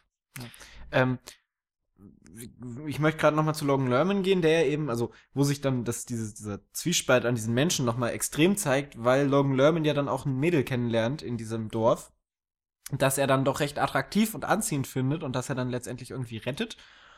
Und dieses Mädel wird dann konfrontiert mit Noah. Und der hat kurz die Möglichkeit, dieses Mädel zu retten, bevor diese ganze Menschenmasse über sie hereinbricht und sie tottrampelt. Oder eben nicht. Und er rettet sie ja nicht. Er lässt sie sterben. Und da zeigt sich das erste Mal dieser krasse Konflikt, also dieses, dieses krasse ähm, Umschwenkpunkt, inwiefern Menschen im Allgemeinen, also ne, dieses Menschenbild gut überlebenswürdig oder nicht überlebenswürdig, dass sich Noah dann ja auch sieht, dass es doch egal ist, ob die jetzt stirbt, auch wenn sie gut ist. Und Logan Lerman dann halt auch zu ihm meint, ja, nein, das war eine gute. Und warum hast du das getan? Was er eben dann ja auch noch äh, schwerwiegende Folgen haben wird. Hm. Jetzt weiß ich gar nicht mehr, was mein ursprünglicher Punkt war, weshalb ich darauf kam. Aber Weiß ich auch nicht. Du wolltest noch ein Detailverliebtheit. nee, der Story. Äh, nein, ich wollte einfach, dass das so auch dieser Wendepunkt ist, dass da eben nicht nur die Menschenmasse an sich gezeigt wird, sondern dass es an einer Person nochmal verdeutlicht Na, wird. ist zumindest auch der Mädel. Punkt, an dem dann einfach unweigerlich dargestellt wird, dass, äh, dass äh, Russell Crowe, also Noah, äh, sich jetzt letztendlich dazu entschlossen hat, wie er diese Vision von Gott zu deuten hat und auch jetzt rigoros einfach da vor, vorgeht und äh, dann natürlich auch über Leichen gehen will. Also äh, und dann ich, ich weiß gar nicht, ob da dann schon die, da war ja schon die Szene, äh, wenn Emma Watson dann in gewisser Weise die Fähigkeit, Kinder wieder zu gebären, schon gegeben wurde. Und Ja, und wie schnell das dann geht. genau, und da, das ist ja so, Ah, du, so ey, ein. die, hat da plötzlich wieder ihr Geschlechtsorgan so. Ja, die hat auf einmal wieder die Lust. Ja, Ja, eben, rund. und da würde ich auch sofort Natürlich. losrennen. Übri- Ja, aber übrigens vorehelicher Sex. Ja, also, was da alles verwerflich ist in dem Film. Ja, aber ey, Emma Watson. Ähm, eine, eine Kritik, die nicht nur auf Noah bezogen ist, aber die ich jetzt, die fällt mir gerade so krass auf, äh, an Hollywood-Filmen generell, dass natürlich diese Frau oder das Mädchen, das Logan Lerman da ähm, trifft, äh, die allein und verlassen zwischen Leichen ist, das ist dann auch noch eine super attraktive, Ja. dass äh, sich einfach in Hollywood niemand vorstellen könnte, dass mal keine attraktive junge Dame dann irgendwo hingerückt wird, in die sich ein Mensch verlieben könnte. Also Ja, er verliebt stimmt. sich ja, äh, was heißt denn hier verlieben? Das ist schon zu viel. Der will denkt ja auch, halt- er will ja auch nur er retten, denkt weil er sich sie guter scharf Fang findet. Ja, gut ist. Los geht's. Ja, ne? Ach, und wie mich sowas dann immer wieder, also das ist echt etwas, was Hollywood mal lernen könnte. Ja, das wirkt Okay. halt in der Szene leicht konstruiert, aber okay, das, äh, man kann jetzt auch sagen, das war Gottes Fügung. Ja, nee, war es ja nicht. Ja, egal. Ähm, Ähm, ich wollte noch was sagen. Und zwar ähm, sind es letztendlich ja nicht Gott, der das tut, sondern es sind ja die Menschen, die es gegenseitig tun. Also Noah sagt ja auch, nein, ihr sterbt jetzt alle, ihr Menschen, ihr dürft nicht mit auf die Arche. Ähm, und diese Watcher sind ja letztendlich auch nur die Hände von Noah, die das dann quasi das, was er sagt, machen und quasi auf Noahs Befehl hören. Und sie werden ja nicht nur dafür, dass sie jetzt Menschen töten, quasi begnadigt von, von Gott, sondern eben auch, dass sie die Arche mit erbaut haben und dass sie quasi Gottes Werk Ja. auf der Erde gemacht haben. Ähm, da gibt's nämlich am Ende noch mal einen schönen Dialog mit Ila, den Noah dann hat, der noch mal so ein bisschen zentral dann in der Auflösung der, dieses Menschenbildes steht. Und den finde ich in diesem Bezug noch mal ganz wichtig. Ja, der war ein bisschen sehr überdeutlich. Aber Ja, natürlich. Darauf werden wir auch noch mal drauf zu sprechen kommen, denke ich. Okay. Aber es ist zumindest so, dass es ja quasi die Menschen nicht blind Gott folgen, sondern dass Gott ja den Menschen dann irgendwie die Wahl gibt. Ja. So, und das ist ja zentral und das heißt, dass, dass dieser Creator in dem Sinne ja auch nicht weder gut noch böse ist, sondern quasi den Dingen seinen Lauf lässt. Also dass es schon nicht dieser alte, alttestamentarische Bestrafer ist, sondern mehr so ein aufgeklärter, äh, ne? In der, in der Aufklärung war es ja so, dass Gott dann quasi so nur der Füger war und nicht so eingreifen musste. In der Aufklärung war Gott eigentlich ziemlich unwichtig. Ja, genau, genau. Der war auch kein Füger mehr in der Aufklärung. Ja, also, dass ist er alles- Gott, glaube ich, gar nicht existent. Ja, doch, in der Aufklärung war es ja so, dass Gott quasi die Erde erschaffen hat. Ja. In der aufgeklärten Christentum dann. Dass Gott Meinst du die gleiche Aufklärung, die ich meine als geschichtlichen Abriss? Ja, 18. Jahrhundert. Ja. Nein, weiß ich nicht. Also im aufgeklärten Christentum, dass halt Gott die Erde Ja, erschaffen okay. hat und, und die Erde sich dann selbst regelt quasi und Gott Ja. nicht mehr eingreifen muss von oben. Dass es mehr in diese Richtung dann geht. Wobei, ähm, ich würde ja jetzt auch gar nicht zu sehr noch auf diesen christlichen Aspekt im Endeffekt kommen, das natürlich immer angesprochen wird, auch vom Film, aber das ja jetzt, das ist ja kein Film, der jetzt sagt, Gott ist da und Gott ist gut, sondern es geht ja um was anderes. Nee, es geht ja ums Menschenbild. Ja. Und ähm, um eine äh, sozialkritische, ökologische Aussage, die der Film meiner Meinung nach Ja, letztendlich Okay. auch.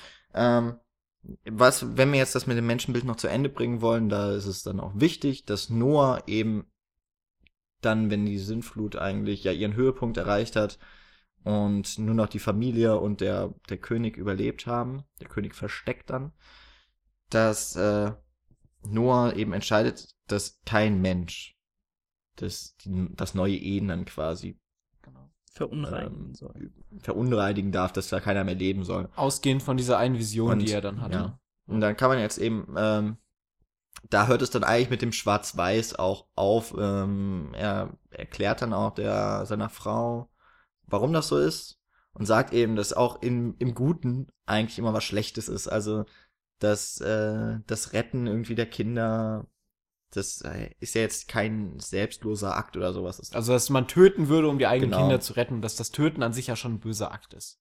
das fällt ihm auch sehr früh ein, nachdem er ja schon in sehr vielen Szenen ziemlich brutal Leute äh, getötet hat mit seinem Badass Moves. Ja, gerade schon in den ersten fünf Minuten passiert Ja, das, glaube ich, schon, ne? Ja. Ähm, da finde ich, ist auch der Film jetzt irgendwie so ein zweischneidiges Schritt. Egal. Ähm, auf jeden Fall wird dann irgendwie dieser Noah zu einem riesig, richtigen Psychopathen. Zu so einer ambivalenten Psychopathenfigur.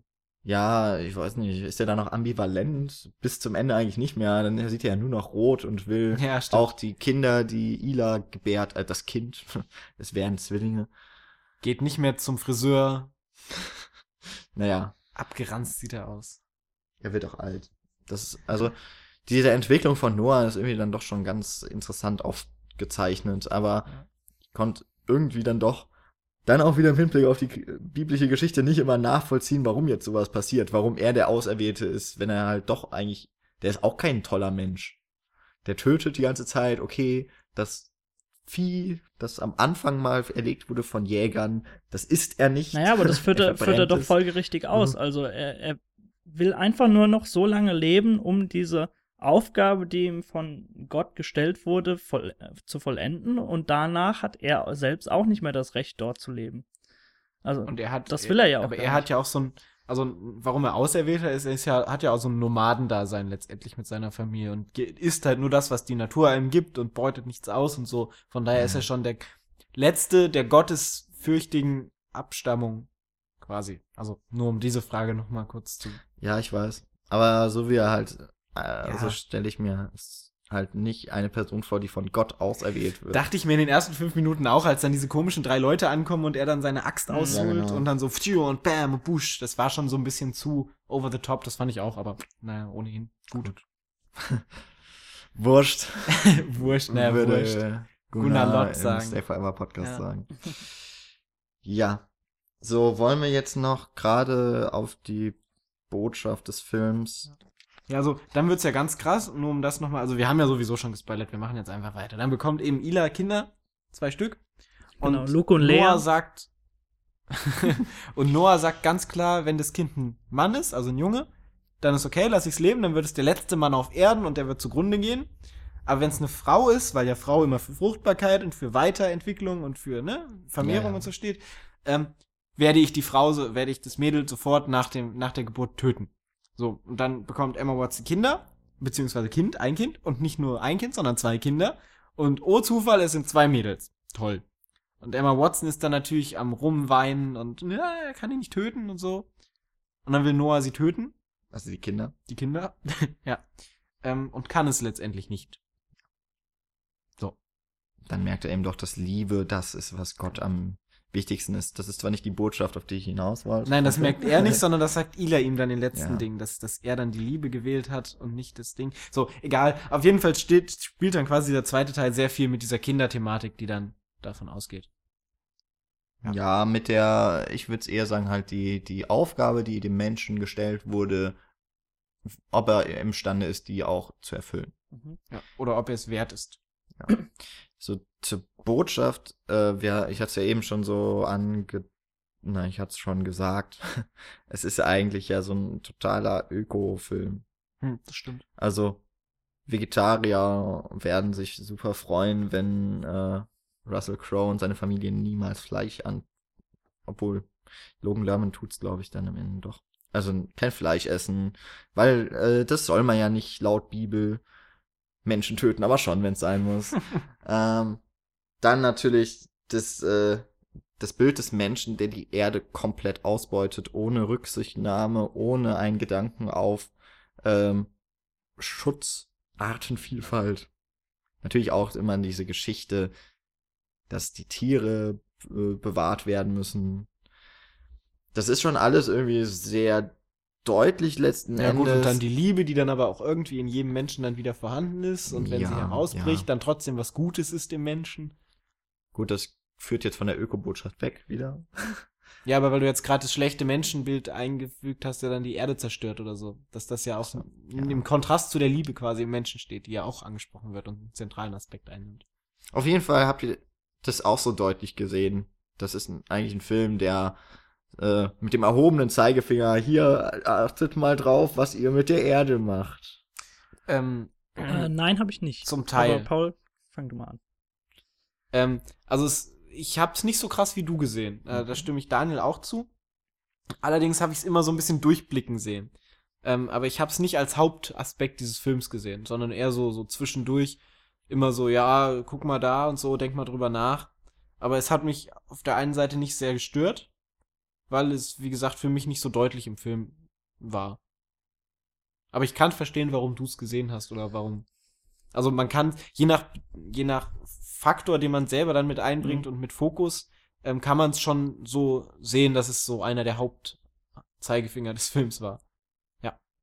Genau. Also, wenn ich jetzt im Nachhinein drüber nachdenke, äh, gibt das natürlich Sinn, was du sagst, aber im Film kam mir das eher so wie ein notwendiges Übel vor, um die komplette Geschichte überhaupt erst erzählen zu können. Also, bei mir stand äh, tatsächlich diese, diese Botschaft, die auch, ähm, für die auch Russell Crowe am Ende dann nur, also nur steht, also dass, dass er quasi nicht die komplette Menschheit zerstören soll, weil in etwas Gutem immer auch gleichzeitig was Schlechtes liegt, sondern von Gott selbst die Aufgabe äh, gegeben bekommen, also be gegeben bekommen hat, ähm, selbst zu entscheiden, in welchen Menschen ein Funken Güte liegt in gewisser Weise und dass das Wichtige ist und ähm, er letztendlich dann auch diese Kinder nicht töten kann. Das, das hat bei mir hervorgestochen und also das, das, was ihr jetzt angesprochen habt, klar, das ist vorhanden, das ist auch wichtig, um das Ganze letztendlich irgendwie da niederlegen zu können, aber das, äh, das, ja, das war mir jetzt im Endeffekt nicht so wichtig in, in, in der Rezeption vom Film. Ich, ich störe mich jetzt gerade an deiner, deiner Formulierung von in welchen Menschen das zu finden ist. Ähm, ich würde es gar nicht als, als Auswahlding sehen, sondern mehr als ob, ja oder ja, nein. Also, Ding. dass es, dass überhaupt eine gewisse Güte existieren kann. Genau, ja. ob Güte existiert. Und letztendlich ist es ja ganz interessant, weil Noah sich ja darüber die ganze Zeit Gedanken macht, ob es tut oder nicht. Mhm. Und im Schluss ist es ja quasi diese, diese Frage, die er sich stellt, das Ding, ob es so ist oder nicht. Also es ist so eine selbsterfüllende Prophezeiung quasi. Weil er sich immer fragt, ob der Mensch gut oder böse ist und ob er die Kinder umbringen soll oder nicht. Und in dem, in der Entscheidung, die er trifft, fällt er ja quasi auch dieses, ob der Mensch gut oder böse ist. Quasi.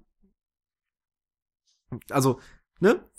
Es ist, ist ein bisschen schwierig zu erklären, aber es ist quasi, wie gesagt, eine selbsterfüllende Prophezeiung, die sich in dem Konflikt innerhalb von Noah widerspiegelt. Was ganz schön gelöst ist, wo ich auch mehr den äh, zentralen Aspekt des Films drin sehe, eben in diesem Menschenbild und nicht in diesem, diesem, ja, guckt mal, was ihr mit der Erde macht.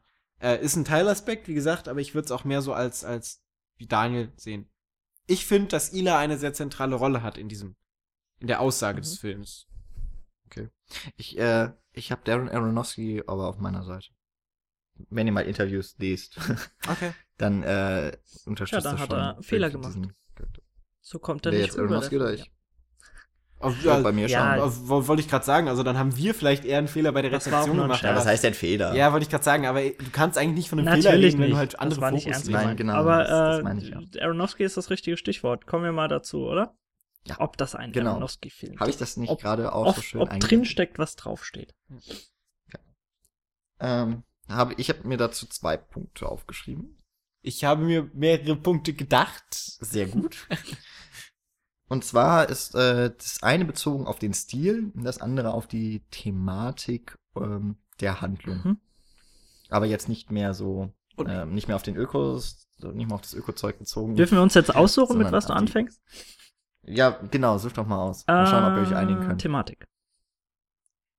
Mir ist das so egal. Gut, Thematik.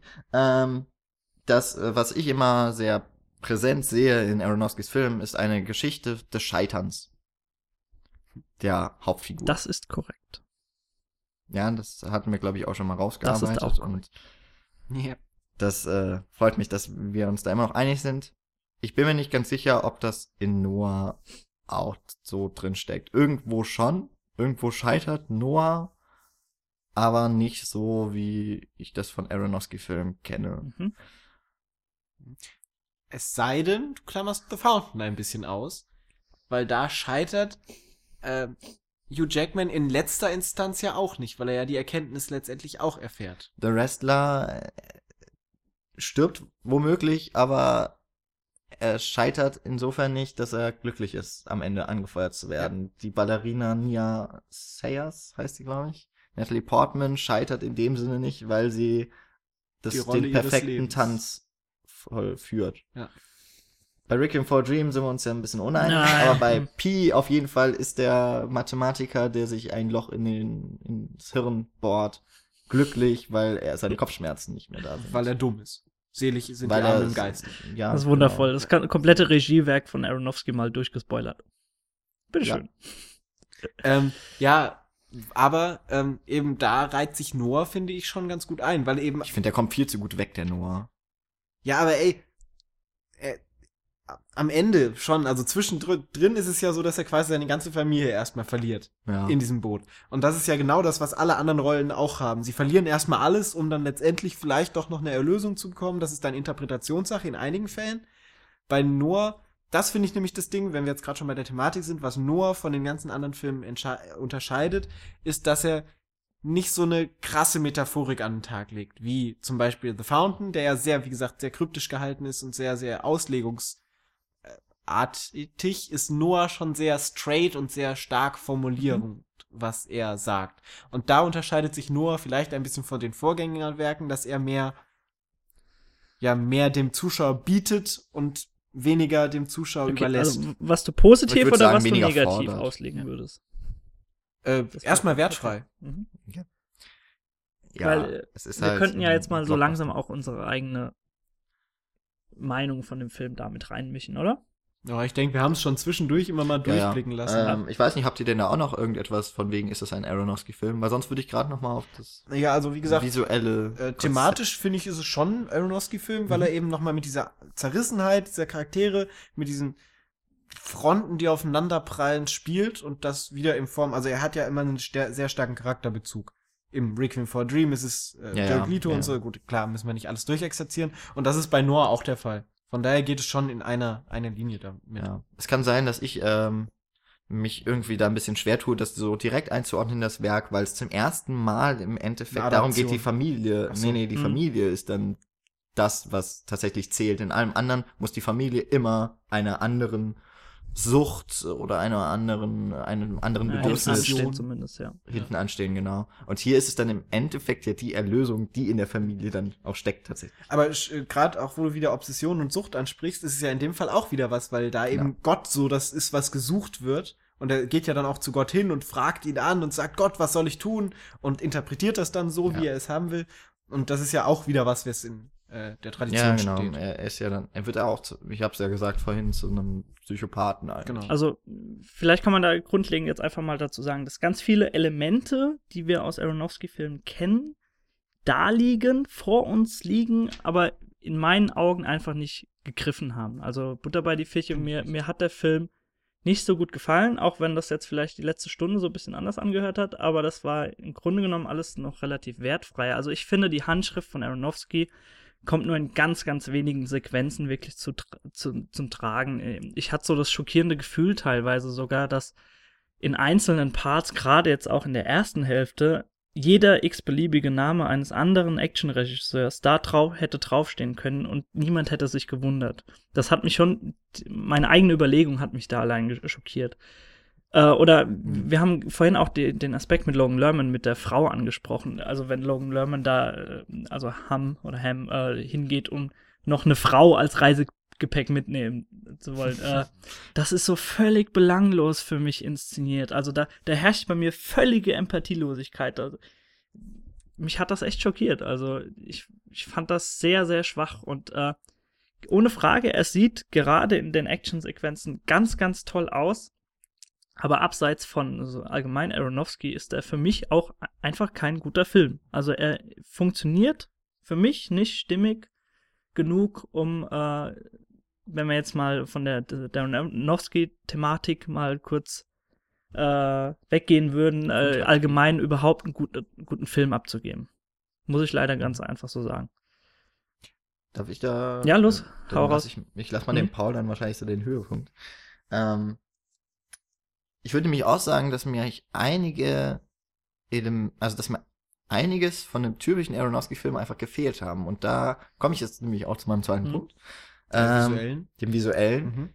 dass äh, normalerweise gerade die Kamera bei Aronofsky ist immer sehr, sehr nah an seinen Protagonisten.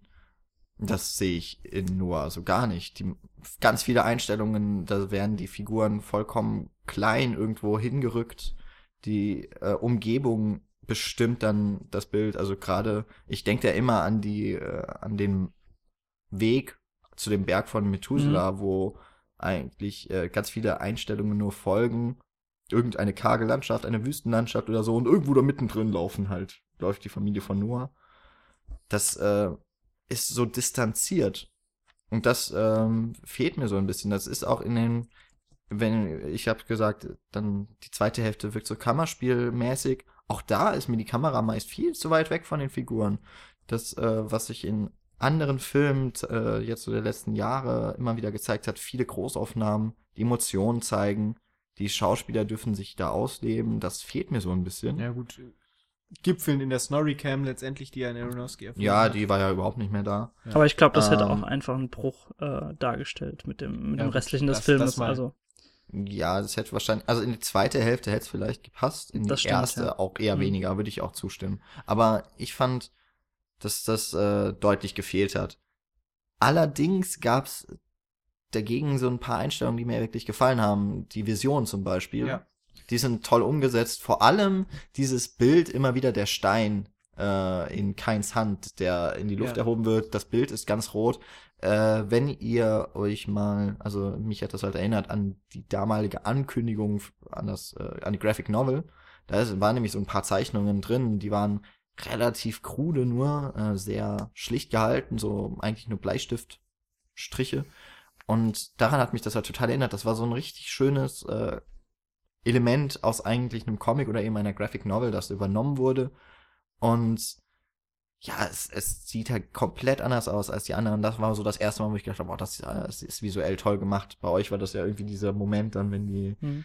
wenn diese Quelle entsteht. aber äh, Bei Nee, aber das das eigentlich der ich auch. erste tolle, richtig tolle da würde ich Moment trotzdem gern einhaken. Auch ganz, weit kurz. weg von 3D. Finde ich Und auch. zwar, Ja. ähm, also äh, klar, das, sind dann Momente, die äh, super gut wirken, aber trotz allem, wenn wir jetzt mal Darren Aronofsky als so Gesamtperson betrachten, ist das einfach für mich in meinem Gedankengang kein Mensch, kein Regisseur, von dem man sagt, bei dem Film von ihm haben mir jetzt Einzelmomente gefallen, sondern es ist immer so das äh, Gesamtkonzept vom Film, dass das dich komplett weggeblasen hat. Und das ist allgemein schon dann so, so ein herber Kritikpunkt, wenn man sagt, äh, gewisse Momente waren ganz, ganz toll. Aber mehr auch ja, nicht. Also ich, ich weiß, was Ja. du meinst. Ich habe nämlich auch das Gefühl, dass die Filme von Aronofsky immer ganz stark auf ihr Ende Mhm. ihr, oder ihr Ende vorbereiten und dieses Finale ist dann irgendwie auch immer sehr präsent, wenn man an die Filme Ja. zurückdenkt. Und dann merkt man, dass irgendwie alles sehr komponiert darauf ist. Alles ist wirklich darauf ausgerichtet und Genau. es wirkt dann als Gesamtwerk ganz stark. Bei mir fehlt es dann eben auch bei Noah ein wenig am, am visuellen, am emotionalen, an der emotionalen Wirkung vor allem Ja. vom Ende. Das hat mich halt dann nicht ganz so gepackt. Ich hatte auch überhaupt gar keine Dafür Bindung gab einfach es- zu den Figuren. Das, ich weiß nicht. Dafür würde ich halt sagen, die Schlachtszene, die hat mich wirklich, äh, also das war im Kino ein super Ja, Erlebnis mit dem Mhm. 3D, mit der ähm, Mit dem Surround mit dem Surround Sound, das war, das war schon wirklich großes Kino, was ich so von Aronofsky auch nicht kannte, was er mal bei The Fountain angeblich machen wollte, aber nicht das Geld hatte. Ähm, das war, also das ist eine Szene, die, die bleibt bei mir auch im Kopf, aber ansonsten ist da leider ein bisschen wenig hängen geblieben. Und dann ist eben das größte Problem, dass ich mit, ja, Bibelgeschichten nicht so viel anfangen kann. Die sind zwar einigermaßen nett erzählt und schön symbolisch, metaphorisch. Aber das ist in einem Film, der nun mal mit Bildern arbeitet und nicht nur noch mit bildlichen Bedeutungen, ist das ein bisschen schwierig dann umzusetzen. Deswegen da mangelt es halt bei mir. Mhm. So, Paul. Nein. Gut, das Okay, war's mit Folge sagen. 47. Nein, Moment, Moment. Wir hören uns nächste Moment. Woche wieder. Das war kein Nein zu mir, sondern ein Nein zu euch. Ja, Quasi. das dachten wir uns schon. Ja, ich, ich finde den Film sehr, sehr gut. Und ich finde auch, dass es ein. Also, wo fange ich an? Ich finde, zum einen sieht man sehr stark, dass es ein Aronofsky-Film ist. Gerade, also wenn Aronofsky eins beherrscht, dann sind es wirklich so Traumsequenzen und so, die er immer sehr, sehr gut und sehr subtil teilweise auch darstellt und sehr schön auch visuell darstellt. Das war fing, fäng bei, fing, fäng, ne, das fängt bei Pi an und geht in Noah der, der Tra Tradition fort. Also es gibt sehr viele Visionen, sehr viele Traumsequenzen, die am Anfang gar nicht als Traumsequenzen wahrgenommen werden, die sich dann erst am Ende als Traumsequenz entpuppen. Wenn dann zum Beispiel Noah in dieses Dorf geht und sich dann selbst plötzlich unter diesem Volk sieht, wie er irgendwie ein Tier verspeist oder so. Äh, das fand ich sehr schön, visuell sehr schön. Ich habe auch bei Aronofsky immer einzelne Sequenzen sehr gehabt, wo ich dachte, boah, die war geil. Also bei mir ging es auch bei Aronofsky immer sehr viel über die Einzelmomente, die ich sehr schön fand.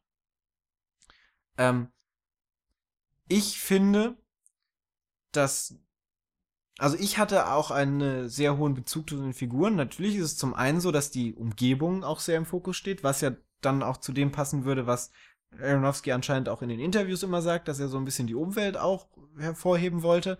Ähm, aber das, finde ich, liegt auf der Waage sehr schön mit den Einzeldarstellungen. Also es gibt zum Beispiel eine sehr schöne Einstellung mit diesem äh, Tubal Cain oder Tubal Cain oder wie man ihn auch immer aussprechen mag, wenn er sich für die Sch Schlacht bereit macht gegen Noah. Dann siehst du ihn in diesem Zelt von ihm sitzen, wie er irgendwie irgendeine Kanone lädt und dann aus diesem Zelt hinausschreitet und du hast immer eine Naheinstellung auf seinem Gesicht während dieser ganzen Szenerie. Und dann schreitet er heraus und dann ist dann neben ihm diese Armee, die plötzlich in einer, in einem marschiert mit ihm. Das war ein sehr schöne, eine sehr schöne Kamerafahrt, die geht auch eine Minute lang oder so, ähm, wo sehr stark auf dieses Gesicht gehalten wird. Und gerade auch in der Archen, in den Archenszenen, wenn sie dann in der Arche sind, hast du sehr viele Dialoge letztendlich, die auch auf die Figuren drauf sind. Das heißt, du siehst sehr oft Noahs Gesicht in der Nahaufnahme, du siehst auch sehr oft Ilas Gesicht gerade Verzweiflung oder so hast du sehr oft. Jennifer Connelly siehst du sehr oft in Naheinstellungen, wenn sie verzweifelt mit Noah redet und so. Und da fand ich schon, dass es sehr, also nicht so ausschweifend war wie in anderen Filmen, aber ich fand schon, dass es sehr auf die Charaktere abgespielt war. Und ich habe auch sehr mit den Charakteren mitgelitten in diesen Szenen. Wenn dann, oder was ich auch eine sehr, sehr schöne Szene fand, ist, wenn gerade auch nochmal auf diese Menschen einzugehen, wenn sie dann in dieser Arche sitzen und du die Schreie von den Menschen außerhalb der Arche hörst und du Noah alleine hast und sich, ähm, da wird sogar aktiv damit gespielt und sich die Kamera langsam von Noah entfernt und du ihn, du ihn so alleine da sitzen siehst und auch in dieser inneren Kadrierung dieser Arche, Arche, äh, Architektur, Architektur quasi, äh, sitzen siehst und du im Hintergrund diese Schreie hörst.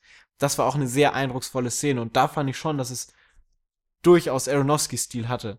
Und auch diese ganzen, äh, wie gesagt, diese ganzen Morph-Szenen, nein, diese Stop-Motion-Zeitraffer-Szenen fand ich sehr gut. Ähm, dann hattest du diese, diesen einen historischen Abriss, ähm, der eben in diesem Stein, der von, von Kain und Abel dann, ne, wo Mhm. Kain Abel erschlägt, ähm, hast du einen historischen Abriss, wo die ganzen Völker quasi sich gegenseitig ermorden, wo du diese, diese Silhouette von diesem schwarzen Menschen hast, wo dann und eine Waffe durch, durch die Luft fliegt, die sich dann quasi morpht, beziehungsweise so in andere Waffen verwandelt, fand ich sehr gut. Ähm, Gerade dieses, diese Silhouetten fand ich auch sehr schön, wenn dann zum Beispiel Noah aus dem Aus dem Zelt Aus dem Zelt nach seiner. Vision, ja. Genau, und Yes. dann in so einer schwarzen Silhouette steht und so. Das sind einfach alles Bilder, die im Kopf bleiben und dieser Film hat wieder so vieles. Zwischendurch, gerade am Anfang, die Anfangs 20 Minuten, nachdem dann so diese, diese Einleitung abgehandelt wurde, die fand ich am schwächsten von dem ganzen Film, weil die auch irgendwie zu vercasualisiert waren. Also das war wirklich ein Ho- Hollywood-Blockbuster-Einleitung so in den ersten 20 Minuten. Aber dann kommen so die einzelnen Momente, die diesen Film wieder auf eine höhere Ebene bringen. Ich gebe, ich gebe euch recht, es ist nicht so ein, es ist nicht so ein ineinandergreifendes Werk wie die bisherigen Filme von, von Noah. Das, äh, von, von Aronofsky. das stimmt. Aber es ist auch bei weitem kein schlechter Film, weil er Einzelmomente hat, die grandios sind. Eine schöne Thematik. Also ich fand, als Zuschauer wird man immer angeregt, mitzudenken und sich selbst äh, zu reflektieren über dieses Menschenbild und sich selbst mit dieser, äh, mit dieser Meinung von Noah auseinanderzusetzen. Das fand ich sehr schön und passend. Und ich finde es rein von dieser Aronofsky-Thematik losgelöst einen sehr, sehr guten Film. Punkt. Gut, dann Okay. haben wir doch mal Jetzt wieder. Meinung gegen Meinung. Das ist doch auch mal schön am Ende. Ja. Also wir haben, um das nochmal so klarzustellen, auf der einen Seite Paul, der sagt, das ist ein Film, den kann man sich sehr gut angucken im Kino. Daniel würde mit äh, Abstrichen abraten. Oder würde zumindest sagen, muss nicht im Kino sein. Mm, Glaub- Muss eigentlich überhaupt gar nicht sein. Muss überhaupt nicht sein. Ich würde sagen, ähm, wenn man da gerade das Geld hat, kann man sich den Film sogar in 3D angucken, obwohl er konvertiert wurde. Ähm, also ich würde sagen, es ist kein Must-See. Es ist der schwächste Aronofsky-Film bisher und ähm, diesmal auch mit Abstand der schwächste. Aber trotzdem kein, kein un, es ist kein Ungeheuer. also man, man muss davon nicht fliehen oder so. Also ich finde, es ist endlich mal wieder ein schöner Fantasy-Film. Lassen wir einfach alles so Ja. stehen, oder? Lassen wir mal so stehen, genau. Ähm, Und ja, Emma Watson. ja, es ist endlich mal wieder ein Film, in dem Emma Watson richtig gut spielt und auch, weil sie, sie hat auch eine zentrale Rolle, wie ich ja schon gesagt habe, auch für die Aussage des Films. Und sie spielt das echt richtig, richtig gut. Und jetzt darf ich wieder offiziell von Emma Watson begeistert sein. Gut. So. Ich, ich, ähm, ich behalte mir das jetzt für die Nachbesprechungen auf und dann musst du mir mal sagen, wann Das- Emma Watson schon genau, mal gut ja. geschauspielert hat. Aber das heben wir uns jetzt auf. Perks of Being a Wallflower, Mensch. und sagen Tschüss für diese Woche. Ich verweise noch einmal auf Kommentare, Bewertungen, die wir sehr gerne auf iTunes äh, konsumieren wollen, wenn wir über unsere Podcast-Seite mal streifen sollten. Ihr dürft auf unserem auf unserer Seite www.cinecouch.net gerne vorbeischauen. Dort könnt ihr auch die Folgen beispielsweise beflattern, also mit Mikrospenden äh, versehen. Ihr dürft uns bei Facebook folgen, äh, dort facebook.com slash cinecouch. Bin Ihr ich mir dürft uns- sicher. Gerne eure Meinung sagen. Ihr dürft gerne sagen, Jan und Daniel, ihr habt leider keine Ahnung. Paul hat vollkommen recht. Dieser Film ist sehr schön. Das dürft ihr auch bei allen anderen Filmen machen. Ansonsten, wir ähm, verabschieden uns bis zur nächsten Woche. Dann kommt auf jeden Fall mal nichts ganz Aktuelles. Ist dann wahrscheinlich auch mal für alle schön, die nicht jede Woche ins Kino rennen Ja. Genau. und trotzdem unsere Meinung hören wollen. Also, tschüss. Tschüss. Boah, äh, tschüss.